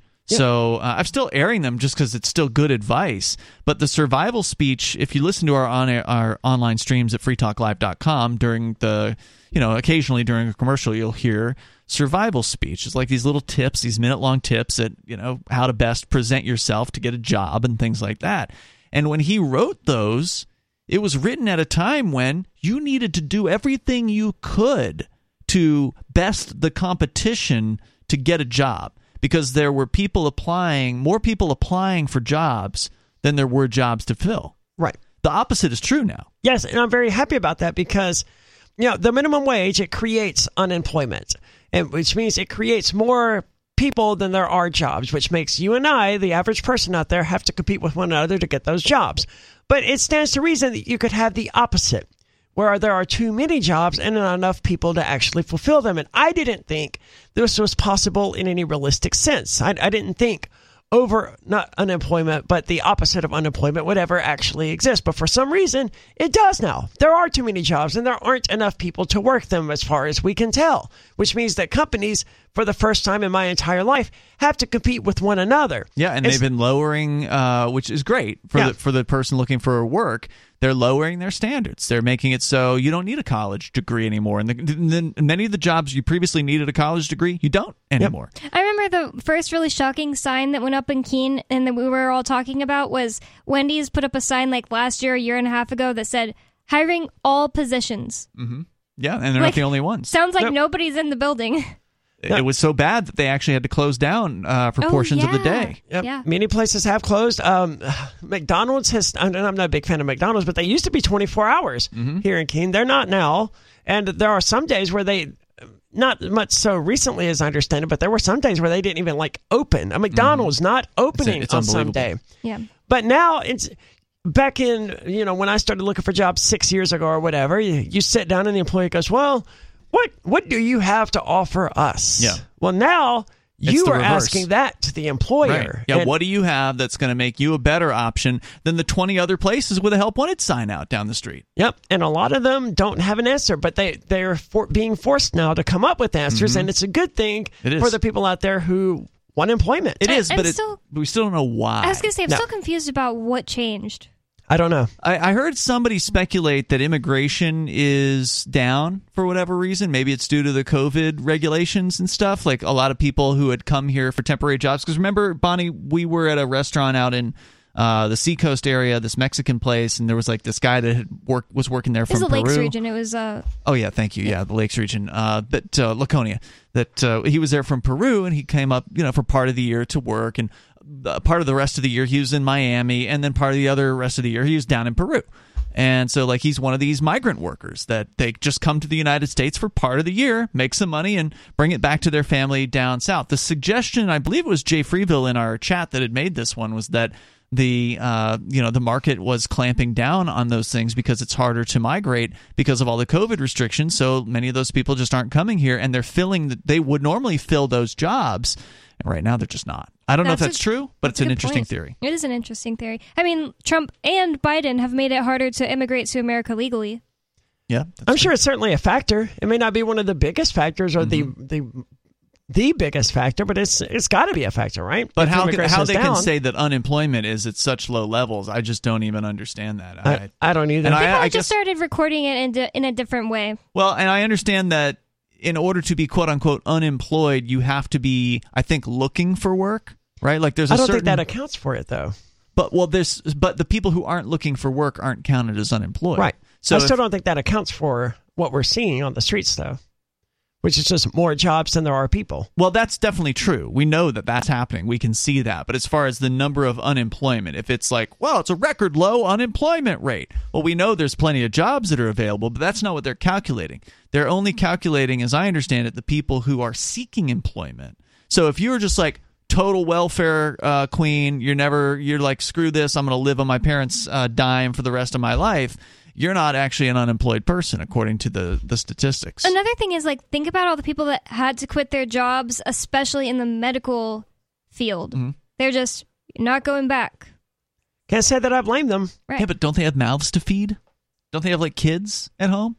Don't they have to take care of themselves? Maybe, but Recent layoff trends worry Benjamin DeLong, a 32 year old customer account manager at an industrial manufacturer. His savings rose to $3,700 during the pandemic, thanks in part to government stimulus, but he's now down to about three cents. Oh my god. So he's liquidated $3,700 of his savings, his entire savings. Maybe that's what a lot of these people have done, is they just relied on their savings. And maybe that's what they're doing right now. I, I tend to think that's three not the thousand case. dollars isn't even going to pay the rent for six months. No, and most people don't have savings, so Right. I, I I don't know if that's a factor or not. But By the way, the seems like Bitcoin stimulus we didn't we did this off the air. We didn't go, we didn't uh, say what it was on the air. You uh, had mentioned that when the twelve hundred dollars so called stimulus check came out in 2020 in April, uh, we had suggested Yeah. that people buy cryptocurrency, Bitcoin, for instance, with that. And if you did, if you at the time spent all twelve hundred on Bitcoin and you held on to it, you didn't sell the Bitcoin between then and now, it would be worth over four thousand dollars today. more than three times yeah. An increase in value. and More it would than- have already passed the highest Bitcoin's ever been. So if you would have like you know, You could have sold at the top Sold it if you knew when, Yeah. which you never do. Right. But I'm just saying, but it, the w- it got being, even higher at some point. this guy only had three grand in savings. Had he put the twelve hundred that he got into the Bitcoin, he'd have. Uh, he would have more than that still. Yeah, savings, really yeah. good point. Yeah. Mr. DeLong said he had to dip into his savings to cover the rising costs of his groceries, utilities, and car insurance. There you go. He has found. Uh, Not to mention rent. A lot of people's rent's gone up 30, 40% in one year to the next. Well, you can you can cut out some of your groceries, I'm sure, by buying you know generic brands or whatever. Maybe you can't. You can cut out your car insurance. Certainly, just don't don't do it. It's maybe your state requires you to have it because you know they're they're facilitating the exchange of wealth into the hands of insurance companies. But if you don't absolutely have to buy car insurance, you'll probably be just fine without it. If you're going generic buying groceries, I mean, that's always a good plan if you need to save a little bit of money. But now you're just going to be spending as much as you used to on generics. You're going to spend as much as you used to on brand names on generics because the price of the generics is Yeah. going up too. Right, but you may get more food now because now you're buying generics instead of the name brands. Yes, but it's still going to cost you. Right. He has found some relief in his grocery bill since he and his partner decided last year to purchase some pigs jointly with other families to be raised on a relative's farm. That's curious. How much pig do you eat, man? That buying You usually pigs- get a lot of pig when you go in with somebody else. yeah, I was actually talking to Jay Noon about it, and he thinks I only need half a pig. That would literally fill that whole freezer. Yeah, I guess so. half the- a pig. The problem right, is I, I, I didn't think it'd be that much. much. It's too much, I think. I- aren't that big. I mean, they're big, but like, Yeah, they're big and they will make a lot of Okay. cuts of meat. I I wouldn't want to hold on to that much meat because if the you know electricity goes out, then your freezer's gonna everything in there's gonna spoil. Their portion of meat yielded nearly 150 pounds, saving them about $500 on groceries, Mr. DeLong estimated. Man, okay. I mean, I'm I guess he experienced it, he lived it, so he mm-hmm. saved money by buying pigs, but it seems like I, I have to imagine they spent more than $500 in labor and stuff just to make all of this happen, but I don't know. Hmm. The possibilities of You will spend more typically on a on a local farm than you will at the grocery store. Right, It's you- but you're spending- production, For more nutrition. but purportedly it's better. Yeah. Yeah, but they don't have the money for better, right? If they could, they'd be eating organic or whatever, but they don't have the money for Mm-hmm. Yeah, but that. if you're buying a local, you don't just get a pig from like the grocery store. right. He's getting it from a co-op or something like that. So it's got to be coming local. It's got to be more expensive. I don't know how he's saying saying he's saving money. Well, he said he went in with some other families, so maybe somehow. Yeah, With all the- them he pulling and some other families purchased some pigs and they're raising them on a relative farm. So he's like half rancher in his spare time. Mm. Which also costs time. Right. The possibility of layoffs, he said, is part of the crunch that I'm having to consider now. What's going to happen if I no longer have an income? Hmm. So far, jobs have remained plentiful and wages continue to rise in the face of Federal Reserve tightening. Unemployment was a low 3.5% in December. The Our- wages aren't rising because the Federal Reserve is quote unquote tightening. The wages are rising because of inflation, and these companies have to Right. offer more in order to attract people to work for them. Hourly wages were up a robust 4.6% year over year. But look at how much Whoopee-doo. inflation was up year over year. Yeah. And uh, th- you'll see that what was the inflation number last month? Like 8% or No, something? No, it's da- it's quote unquote down to like The rate it's Six. rising. The rate the five and change. But currency is inflating is going down, not the actual correct, inflation. correct. Yeah, inflation any is rate- still going up. It's still above 4.6%. It is. So you're you're making less money now. You're spending more money than you were a year ago, even And if your wages have gone up. You always have to remember, even if wages have gone up four to six percent, they always trail the inflation. So inflation keeps on running, and then maybe you'll get a uh, a wage increase six months or a year down the road, and then it's you know you're still behind the ball. There were about 10.5 million unfilled jobs available in November. That's a metric I like. Don't, Okay, don't tell me the unemployment numbers anymore. Right. Tell me the unfilled jobs number. That's Wait, what amazing. was it? Ten and a half million. Oh. Households had a ton of comfort they don't normally have about their job prospects, said Marianne Wanamaker. They knew they could get a job tomorrow if that if they wanted to, and that remains mostly true. Still, there are signs of labor market weakness. Employers are shedding temporary workers at a fast rate, and people who lose their jobs are taking longer to find new ones. Meanwhile, the number of hours worked a week has declined for two straight months, hmm. according to the Labor Department, resulting in a slowdown in workers' take home pay. So people are also making less money. How can bit. people simultaneously say that, oh, I know I can get a job, a new job tomorrow, and also be like, I had to take the vaccine because I would have lost my job? Well, maybe they couldn't get a new job tomorrow then, or maybe they didn't think they could. I mean, this has been a, you know, 3-year process of watching it happen and the unemployment signs they didn't just it wasn't the case just overnight that suddenly you could go into anywhere and get a new job, right? I don't know. I, I remember during 2020 on Free Talk Live, there was all this talk about like where the where the jobs going. Oh, they're probably just uh, going off and taking the six hundred dollars a week uh, unemployment. That's where all the people are going for jobs. A lot jobs. of people were, yeah. It, there was already like a lot of a lot of people who wanted to hire people that had no one that wanted to work for them back in 2020, and the vaccine started rolling out in 2021. It's just that I was talking about this conversation uh, with somebody at the State House the other day. I was just like, it, I never understood being like, oh, I cannot lose my job. Like, I, but maybe it's because I purposely never wanted to work anything that wasn't like entry level, so I could quit it if it was inconveniencing me. Mm-hmm. Yeah, seniority and pay wage increases. I mean, sure, I could I could quit my job tonight, and I can certainly find another job tomorrow doing whatever. But I won't have the seniority. I won't mm-hmm. have the benefits. I won't make as much money, and I won't have the guaranteed hours. Yeah, sure. I, I can work as many hours as I want at my current job. They're never going to tell me, "Hey, you've worked too many hours. You need to go home." Right? I can work 110 hours a week if I want to. I can't do that if I just quit my job and let's go to McDonald's. So sure, technically, I could find another job tomorrow. I'm, I have no doubt that I could, but it's not going to be as good. yeah, you, you wouldn't have the relationships. Right. And there, there's always going to be some sort of trade off, right? And maybe if they'd be like, okay, well, you got to get the vaccine if you want to keep your job, maybe at that point it becomes worth it to go find a different job if they don't also have that Yeah. requirement. But because of all of those relationships that I've established and the fact that I've been there for so long anyway, that little quote requirement never came into existence. And if mm-hmm. it did, it was just going to get swept right under that rug anyway, where everyone just assumed I was vaccinated and I never actually had to be Nice. which is how it ended up playing out anyway. No one's ever asked me if I'm vaccinated. Everyone just either assumes that I am, or they know they're, or they know that I'm not, so they purposely They don't, don't ask. ask. me the question. Yeah. What you don't know can't hurt you. Right. In mid-November of last year, Mr. Anderson, and it, uh, he's the owner of First Class Tattoo, blah blah blah. He started getting calls from clients who had booked day-long tattoo sessions, saying they could only afford shorter ones or were pulling out altogether. Mr. Anderson specializes in tattoo projects that often take five or six all-day sessions to complete. Good Wow. lord! Had 15 cancellations for full-day slots in December. Damn. That's more along the lines of what I would expect. People, That's brutal. Well, yeah, but why?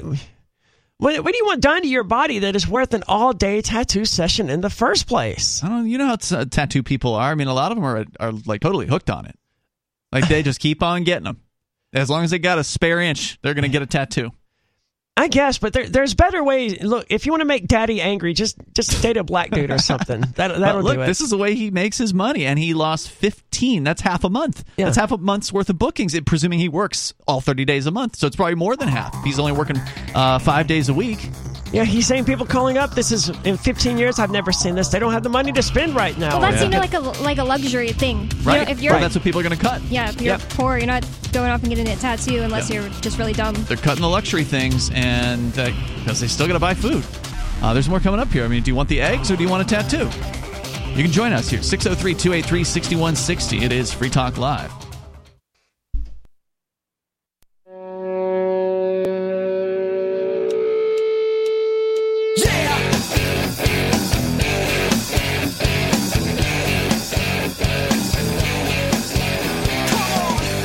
Free Talk Live, and you can join the show here even now. There's plenty of time for you if you dial in at 603 283 6160. That's 603 283 6160. You can join us online. Just head over to freetalklive.com and enjoy the features that we have there for you. Once again, that is freetalklive.com. Here tonight, it's Ian. It's Bonnie. And Aria. Whether you want to comment on the economy or whatever happens to be on your mind, we also discussed the LBRY case a lot earlier in the show tonight. Uh, Bonnie does have a story about a apparently a judge committing suicide in a little bit. We can share that with you as well. And don't forget, you can join us online anytime. We do have our own social media platform. We run it. It's open source. It's self hosted. It is a Mastodon system. Uh, we've apparently run into some troubles doing the upgrade. There was supposed to be an upgrade done last week. I don't know when it's it'll be done when it's done. Uh, we do know the upgrade is available. I'm looking forward to seeing if it adds any decent features to the back end because I'm so tired of getting these these reports from all these wussies on these other Mastodon servers that just can't handle freedom of speech like we have on our servers. So they'll they'll report one of our users for something that our users said, and it's just like we don't care what you we don't we don't care that you don't like our users. You Yeah, Yeah, I know? mean, block there's a them, man. block button. Yeah, that's Right. what I don't understand. I have like at least two people blocked on there. One Well, of the the- reports we got was so obviously bad. It was like, this person keeps interacting with me despite my request for them not to interact. I'm like, dude, just. Just hit the block yeah, button. instead of tagging in an admin to block the person for you and get them, you know, freaking removed from the platform, just click the block But button. the worst thing is, we're saying this on the radio, but we can't tell the person who reported this because it doesn't tell us who it is. It just says someone from the server that the someone is on. Because remember, Mastodon is decentralized, so there's like thousands of Mastodon servers. So we can identify the server, but if there's like 200 people or 2,000 people on that server, we don't know who it was that actually made the report. So it's like the least transparent form of reporting system. If we had the name of the person who was giving the report, I would take the time to go tell that person to cut it out and use the block. Don't be such a pussy and use the block button. Like would- learn how I- this works. I think I'd be a little nicer than that. I would yeah, hope. I maybe I get a little more frustrated as they continued to uh, to Good report. point, yeah. But uh, anyway, ho- I'm hoping the new version has better features, but I have no expectation that it will because the problem with Mastodon is it's programmed by a bunch of uh, commies out in in Europe or a bunch of socialists or I mean, whatever. which is So- fine because they allow us to have our, you know, little anarcho Well, they can't stop us. True. So like when they uh, when Gab went on uh, the Mastodon, they had an S fit about it, but they couldn't stop Gab because it is an open source project. Just So disfederate from them. They did. That's what you want. they did, and some of them have disfederated from our server. Uh, and I'm well. heartbroken about it. Social, check it out at social.freetalklive.com. Let's go to the phones here. Ricky is on the line in Pennsylvania, aka Ricky from the Commonwealth. That is me, brother Ian. Thank you very much. Dude, hear how long has it been? Like five years since you've called this show? I believe so. What has been happening to you? I, I mean, there's all kinds of theories about what happened to you. Like, Oh, do tell. I'd love to hear a little bit. I, I, I don't know. There was just, I, it's been so long since I've heard the theories. I mean, it's been five years since you've called in. Yeah, we had a Discord server then, so I mean, we'd have to look on there for those, but that That's got, got nuked, so we deleted, yeah. can't.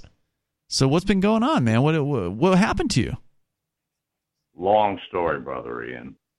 It's too long. Probably. weren't you like wearing a Confederate flag or something like that? What was the last thing you called about it? Was something you were doing something on like the city bus or I don't even remember what it was. Yeah, actually, that was. I uh, there was a there was a problem uh, with wearing uh, my uh, Confederate flag. On Okay, I remembered it. Okay, very good. That was the end. Yeah. Yeah, I think some But, you people know, thought something happened to you over that. You know, like like there was a there was somebody thought you might have gotten in a fight on the bus system or something over your, your flag. Well, well, not to that extent. Okay, well, that's uh, good. Yeah, I can't get away with that no more. It's very disappointing. I cringe every time I people hear people say that it's a traitorous flag, and I'm like, how can it be a traitorous flag when the battle flag in North uh, Virginia is well, how can it be traitors when you're doing something you're allowed to do? Right. Well, it was treasonous to the United States government. I mean, that was that was the whole point. Excuse me. The whole point of the rebellion, the Confederacy, was to be traitorous to the United States government. That that was like literally the That point. not. I, yeah, I don't know. correct. I don't know if that's true because That is trading, being a traitor, It's isn't just saying, "Hey, I'm out." It's not a death pact. It's not a death pact, Miss Aria. Well, that makes them a traitor, though. If you're like, okay, look, I'm No, you're not no, a stabbing him in the back. Yeah, a traitor is when you like provide process. comfort to the Oh, enemy wait, or whoa, whoa, whoa, whoa, whoa. They went through the process as it's des- described in the Constitution. They got their signatures. They sent their damn letter. Letter. So the legislature of South Carolina voted. They blew it away, and that was it. look. I'm not saying they were in the wrong. There I is don't no process in the. Constitution, by the way. know Ricky, I'm saying? Ricky, there is no proc- process in the Constitution for leaving the United States, which is why you can leave the United States without having to ask permission. You don't have to get any signatures and present them to the Brother federal Ian. government. You can just Brother declare independence. the traitor was Brother Lincoln. Traitor against humanity. Brother That's a good point. Go ahead. Brother Ian, it is described where it even goes into the a lo- there's a line where it says the process is you have to secede as a whole. No. You can't do it in part like New No. York City wants to do for New York What's the section? Oh, I don't know. It's 'cause offhand. it's not in there. it. It- It's not in It there. is there. Believe No, me. dude, I'm not going to believe you because we we've researched this recently. When New Hampshire, I know maybe you haven't been listening for the last five years, but last Maybe year not. New Hampshire uh, had the proposal that would could have gone onto the ballot had the state reps voted for it, but sadly most of them didn't. Uh, but uh, but we would have declared peaceful independence from the United States, and the reason why we can do that without having to ask permission is because there's nothing in the Constitution that expl- explains how to leave. It's just it's left up to the states by via the the Tenth Amendment.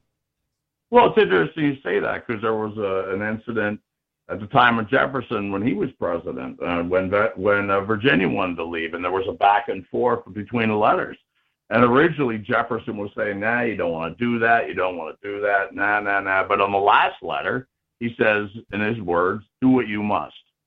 Now, Virginia didn't do that ultimately at that time. It wouldn't be for like another 60 years, you know?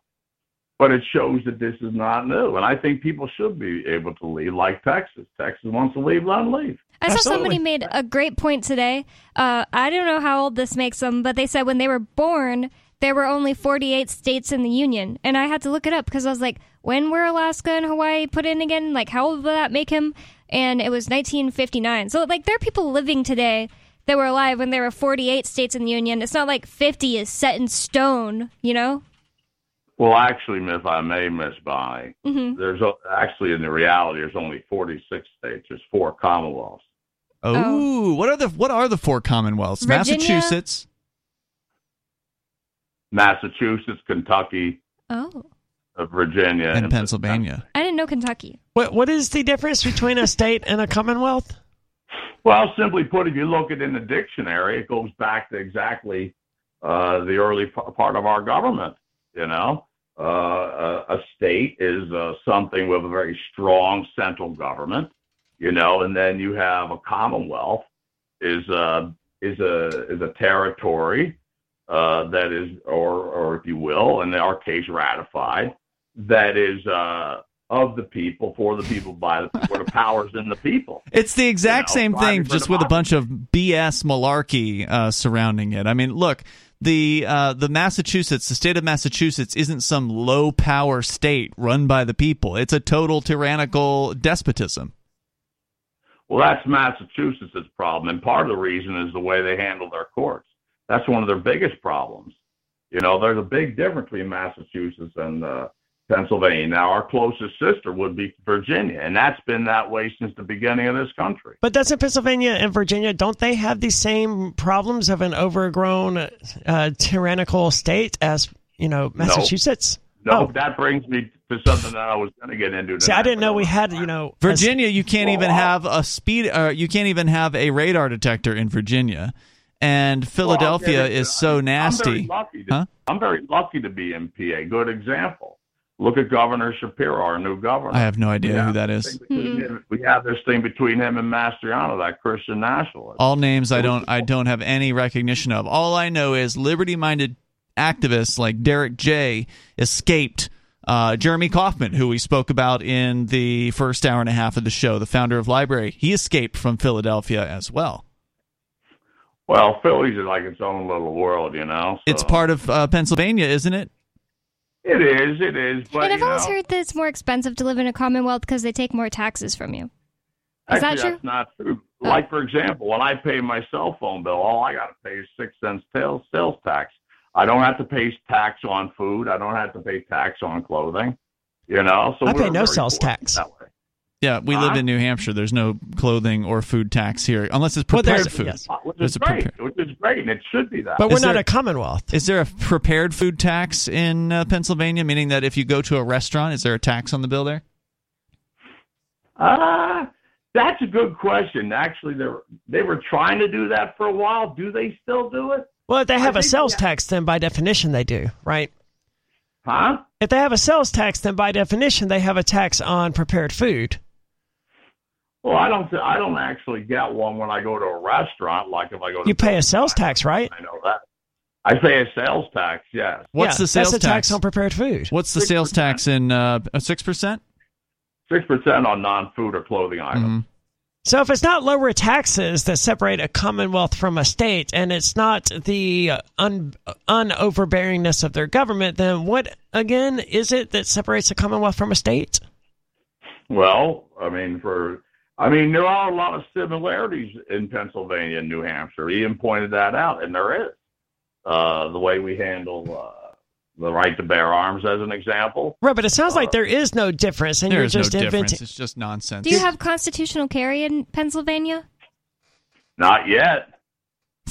we do have, but we do have, we do have open carry. really Back to the ma- without Oh, yeah, a without a license? Yes, and you don't have to register at PA anyway. Wow, I'm in surprised. Fact, in fact, it's illegal for the law enforcement to keep a registry. So, you know. were you calling about any specific reason tonight, Ricky, or just calling to you know check in and uh, you know I say hi? I was going to talk about the madness that has become the Republican Party, something I've never seen, but I don't know if I have time, brother. Yeah, you got time. What What about the Republican Party? Well, I mean, I've seen things like I've never seen before. I mean, you know, after the Trump years, you know, I'm watching what happened in this uh, new election, 2022, the midterms. I see things like I've never seen before. I can't, first of all, I can't see a party that could do more things wrong than these guys did. Uh, number one. Can you give us an weak- example? Okay. There are three topics. Uh, let's see. Uh, anti-abortion, uh, lowering taxes, and tough on crime. Now, all of that was a lie. Just judging by their first week as they took over from the House after that spineless jackass Kevin McCarthy, I don't want to call him speaker, he don't deserve it, took over. You know? But, I mean, So right you're here- saying you don't believe the Republicans are going to lower taxes? Oh, I know they're not because they are. Was there a time when you actually did think they would? No. not my lifetime. Yeah. Mm-mm. Okay, know? I'm with you. Uh, but They're but liars. oh, they're the worst. They're the worst. I mean, Well, they're the Democrats are bad too. They also lie. Oh, but dude, to no extent, brother Ian. I mean, I've never seen anything like these guys. You know, I mean, you can you got guys like uh, running like Herschel Walker as an example. You got this. Uh, you got Trump. You know, and an answer to him is he's still a criminal. To answer your question, sister uh, Aria, you see, the problem with Trump is he took all this stuff, 325 classified documents, thousands of other documents, and then a file and a bunch of file folders. They say top secret because he says they were a cool keepsake. And there's a problem with this. They're not his damn documents. They belong to the American people. A year went by. He was Well, isn't he one of the American hard. people? Huh? Isn't he one of the American people? Why shouldn't he be able to have a copy? Because they belong to all of us, not him. Well, they're, they're copies. You can get them Yeah, somewhere let me else. make a copy. A copying isn't theft, right? Uh, when you just take stuff without any authorization. Well, yeah. he, he just took a copy of it. Surely they aren't the only copy. I mean, it's government. You know they got to have forms in triplicate at, at least. Well, they probably do, but nobody's even aware of this. You know. I just He don't care. Who cares about He their could've said- their dumb copies of their stupid laws If it's or whatever classified, doesn't that filings they have? by definition that they're keeping it secret from all of us? So how does it belong to all of us? Good point. Well, it's classified information, but technically it's our information because we pay them. That's Right, it's it like Well, what all the when rooms Edward- the When Edward Snowden came out with some classified information that was supposed to belong to all of us, uh, they got mad and you know tried to put him in jail. Yeah, they still would if they had the chance to get their hands on him. It's like Bunny. It's like the, all the rooms in City Hall that you can't go into, but yet you're forced to pay for. It's your they're your rooms. You just have no access to them and no control over them. And, no uh, ownership claim of them. the people that work in there don't want to answer any of your questions and will call security if you ask them what Yeah. their name is. In the same way, the Commonwealth is your government. You're just not part of it. Well, actually, the good news is I really am part of it. We Oh, are you very working for them? No, but I mean, as far as electing our officials and getting rid of them, that we do very well here. You know, You could have fooled me. What if you voted for someone who lost? Yeah, and we and and when we do our referendums and stuff goes.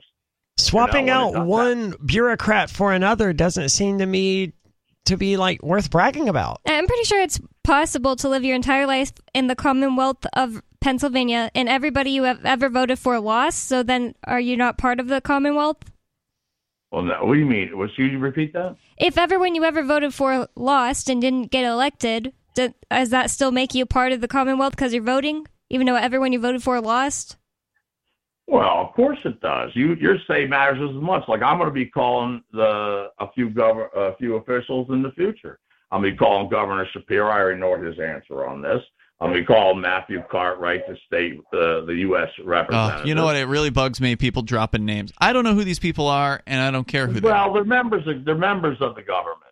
And the reason why I thought you were a member of the government. No, Oh, okay. So there there is a difference between you and the government. of course there is. I'm okay. not a member. Of so the you're not part I'm- of the government.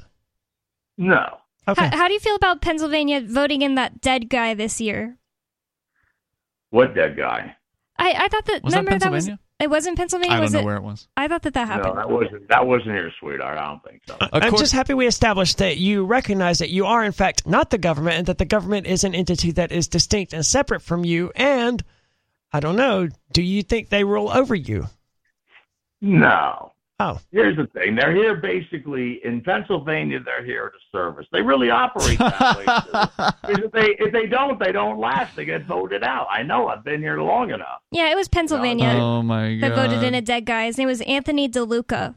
He was dead for uh, a month before he got elected. Pennsylvania, by the way, uh, has a forty-five point two billion dollar state budget, which is up from like forty and change billion in twenty twenty-one. So, like the the state budget sure does keep increasing over there. It doesn't seem like they're concerned with uh, the size of government at all. They're making the government bigger there. Is that that's that must be what the people want, right, Ricky? Well, I mean, the fact of the matter is, there is one good positive, at least that happened lately. Uh, for the first time that I've been around, anyways, there's actually a Democratic legislature by one seat. This is a good thing? Uh, yeah, because I'd like to see recreational weed come to PA, and that's what my folks. Y'all don't even have that, That- yet. Yeah, for some reason I thought that Jeez. Pennsylvania No, we had got it. me- we got medical. The problem is the Republican legislature; they couldn't even bring it to the floor. Well, I thought There's that the I thought the Commonwealth support. means that the people get what they want.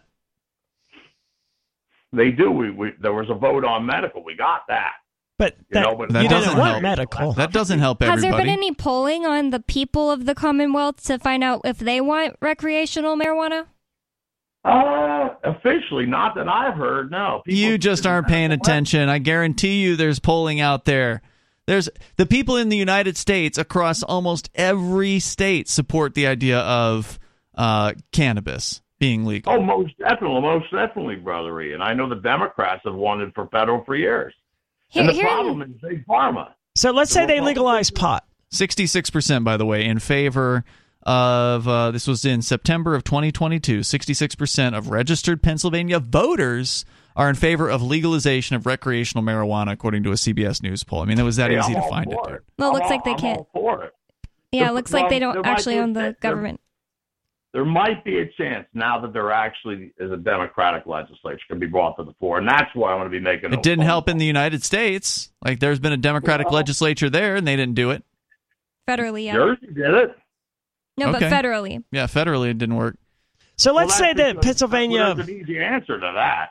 The problem is the Republicans are knee deep in bed with big pharma, and the reality is recreational weed. Have you been paying attention to what happened after COVID? Because uh, the know, Democrats yeah. are also knee deep with big pharma. I don't know if you noticed that. And yeah, I th- the the whole the whole COVID shot's a mess as far as I'm concerned. I didn't take it, nor would I. You know, I don't you are an, I got to say, Ricky, you are an interesting character because on one hand, you would wear the Confederate flag as a like a uniform. on the other hand, you support legal cannabis. You also think the Democrats are better off in charge. I mean, you're just full of all kinds of interesting uh, distinctions. I'm an old school Democrat, brother Ian, part of a dying breed. Would you call yourself a blue dog Democrat? a blue dog? That's a new term. That's like the blue collar, right? Isn't that like the blue collar? I've heard it, but I'm not sure what it meant. Old school. Well, uh, I I haven't really heard of that. I'd probably be. Come on. I would probably be of the type of say a Kennedy or before, like that type. You know, that would be of that uh, ilk, if you will. so then it's a dying breed. I don't necessarily sound disagree like with your dying. politics there, Ricky. I'm I'm just confused. Let's He's say coughing to death. Pennsylvania legalizes pot, then what? That doesn't bring anyone that that just allows people to smoke weed, right? I mean, that mm-hmm. doesn't do any great wondrous things for humanity. Actually, actually, I disagree because one thing weed will do is one right off the top, it will greatly decrease the need for antidepressants, and more importantly, I'm an epileptic, been so my whole life. I take Tegretol. If I smoke three medium bowls a day, I don't have to take Tegretol. Are you chiefing on a pipe right now? Because you were coughing a lot earlier. No, you know what it is? I think I caught bronchitis from somebody, my lady friend, who I rent a room from, left in the house the- yesterday. So I think I'm catching bronchitis, That unfortunately. sucks. The Blue Dog Doesn't Democrats are a coalition of moderate House Democrats. So I guess I was wrong. They may not be blue collar. Uh, the group is dedicated to fiscally conservative legislation and a strong national defense.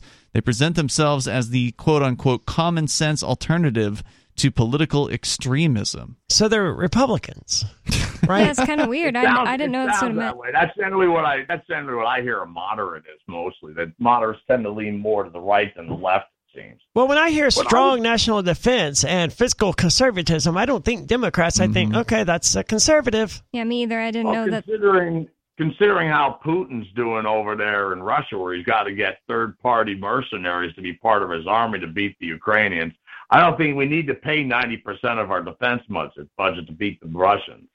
You know. I don't think we need to because it's none of our business. So you're in favor of not subsidizing the Ukrainian military? We, well, I mean, I thought about this long and hard. Do Giggity. I think Putin? Do I think Putin should be just allowed to run rampant over him? No. Uh, and we're not giving them anything that's really great. We're giving them surplus and stuff like that. Aren't they sending M1 Abrams tanks over now?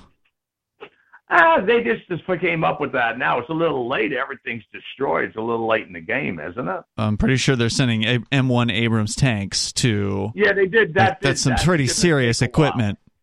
That's going to take a while. They got to be trained in all of that. It's going to take a long time. Well, they're going to do it. everything's all destroyed. Meanwhile, Putin is calling up 500,000 uh, apparently reservists or or draftees or whatever.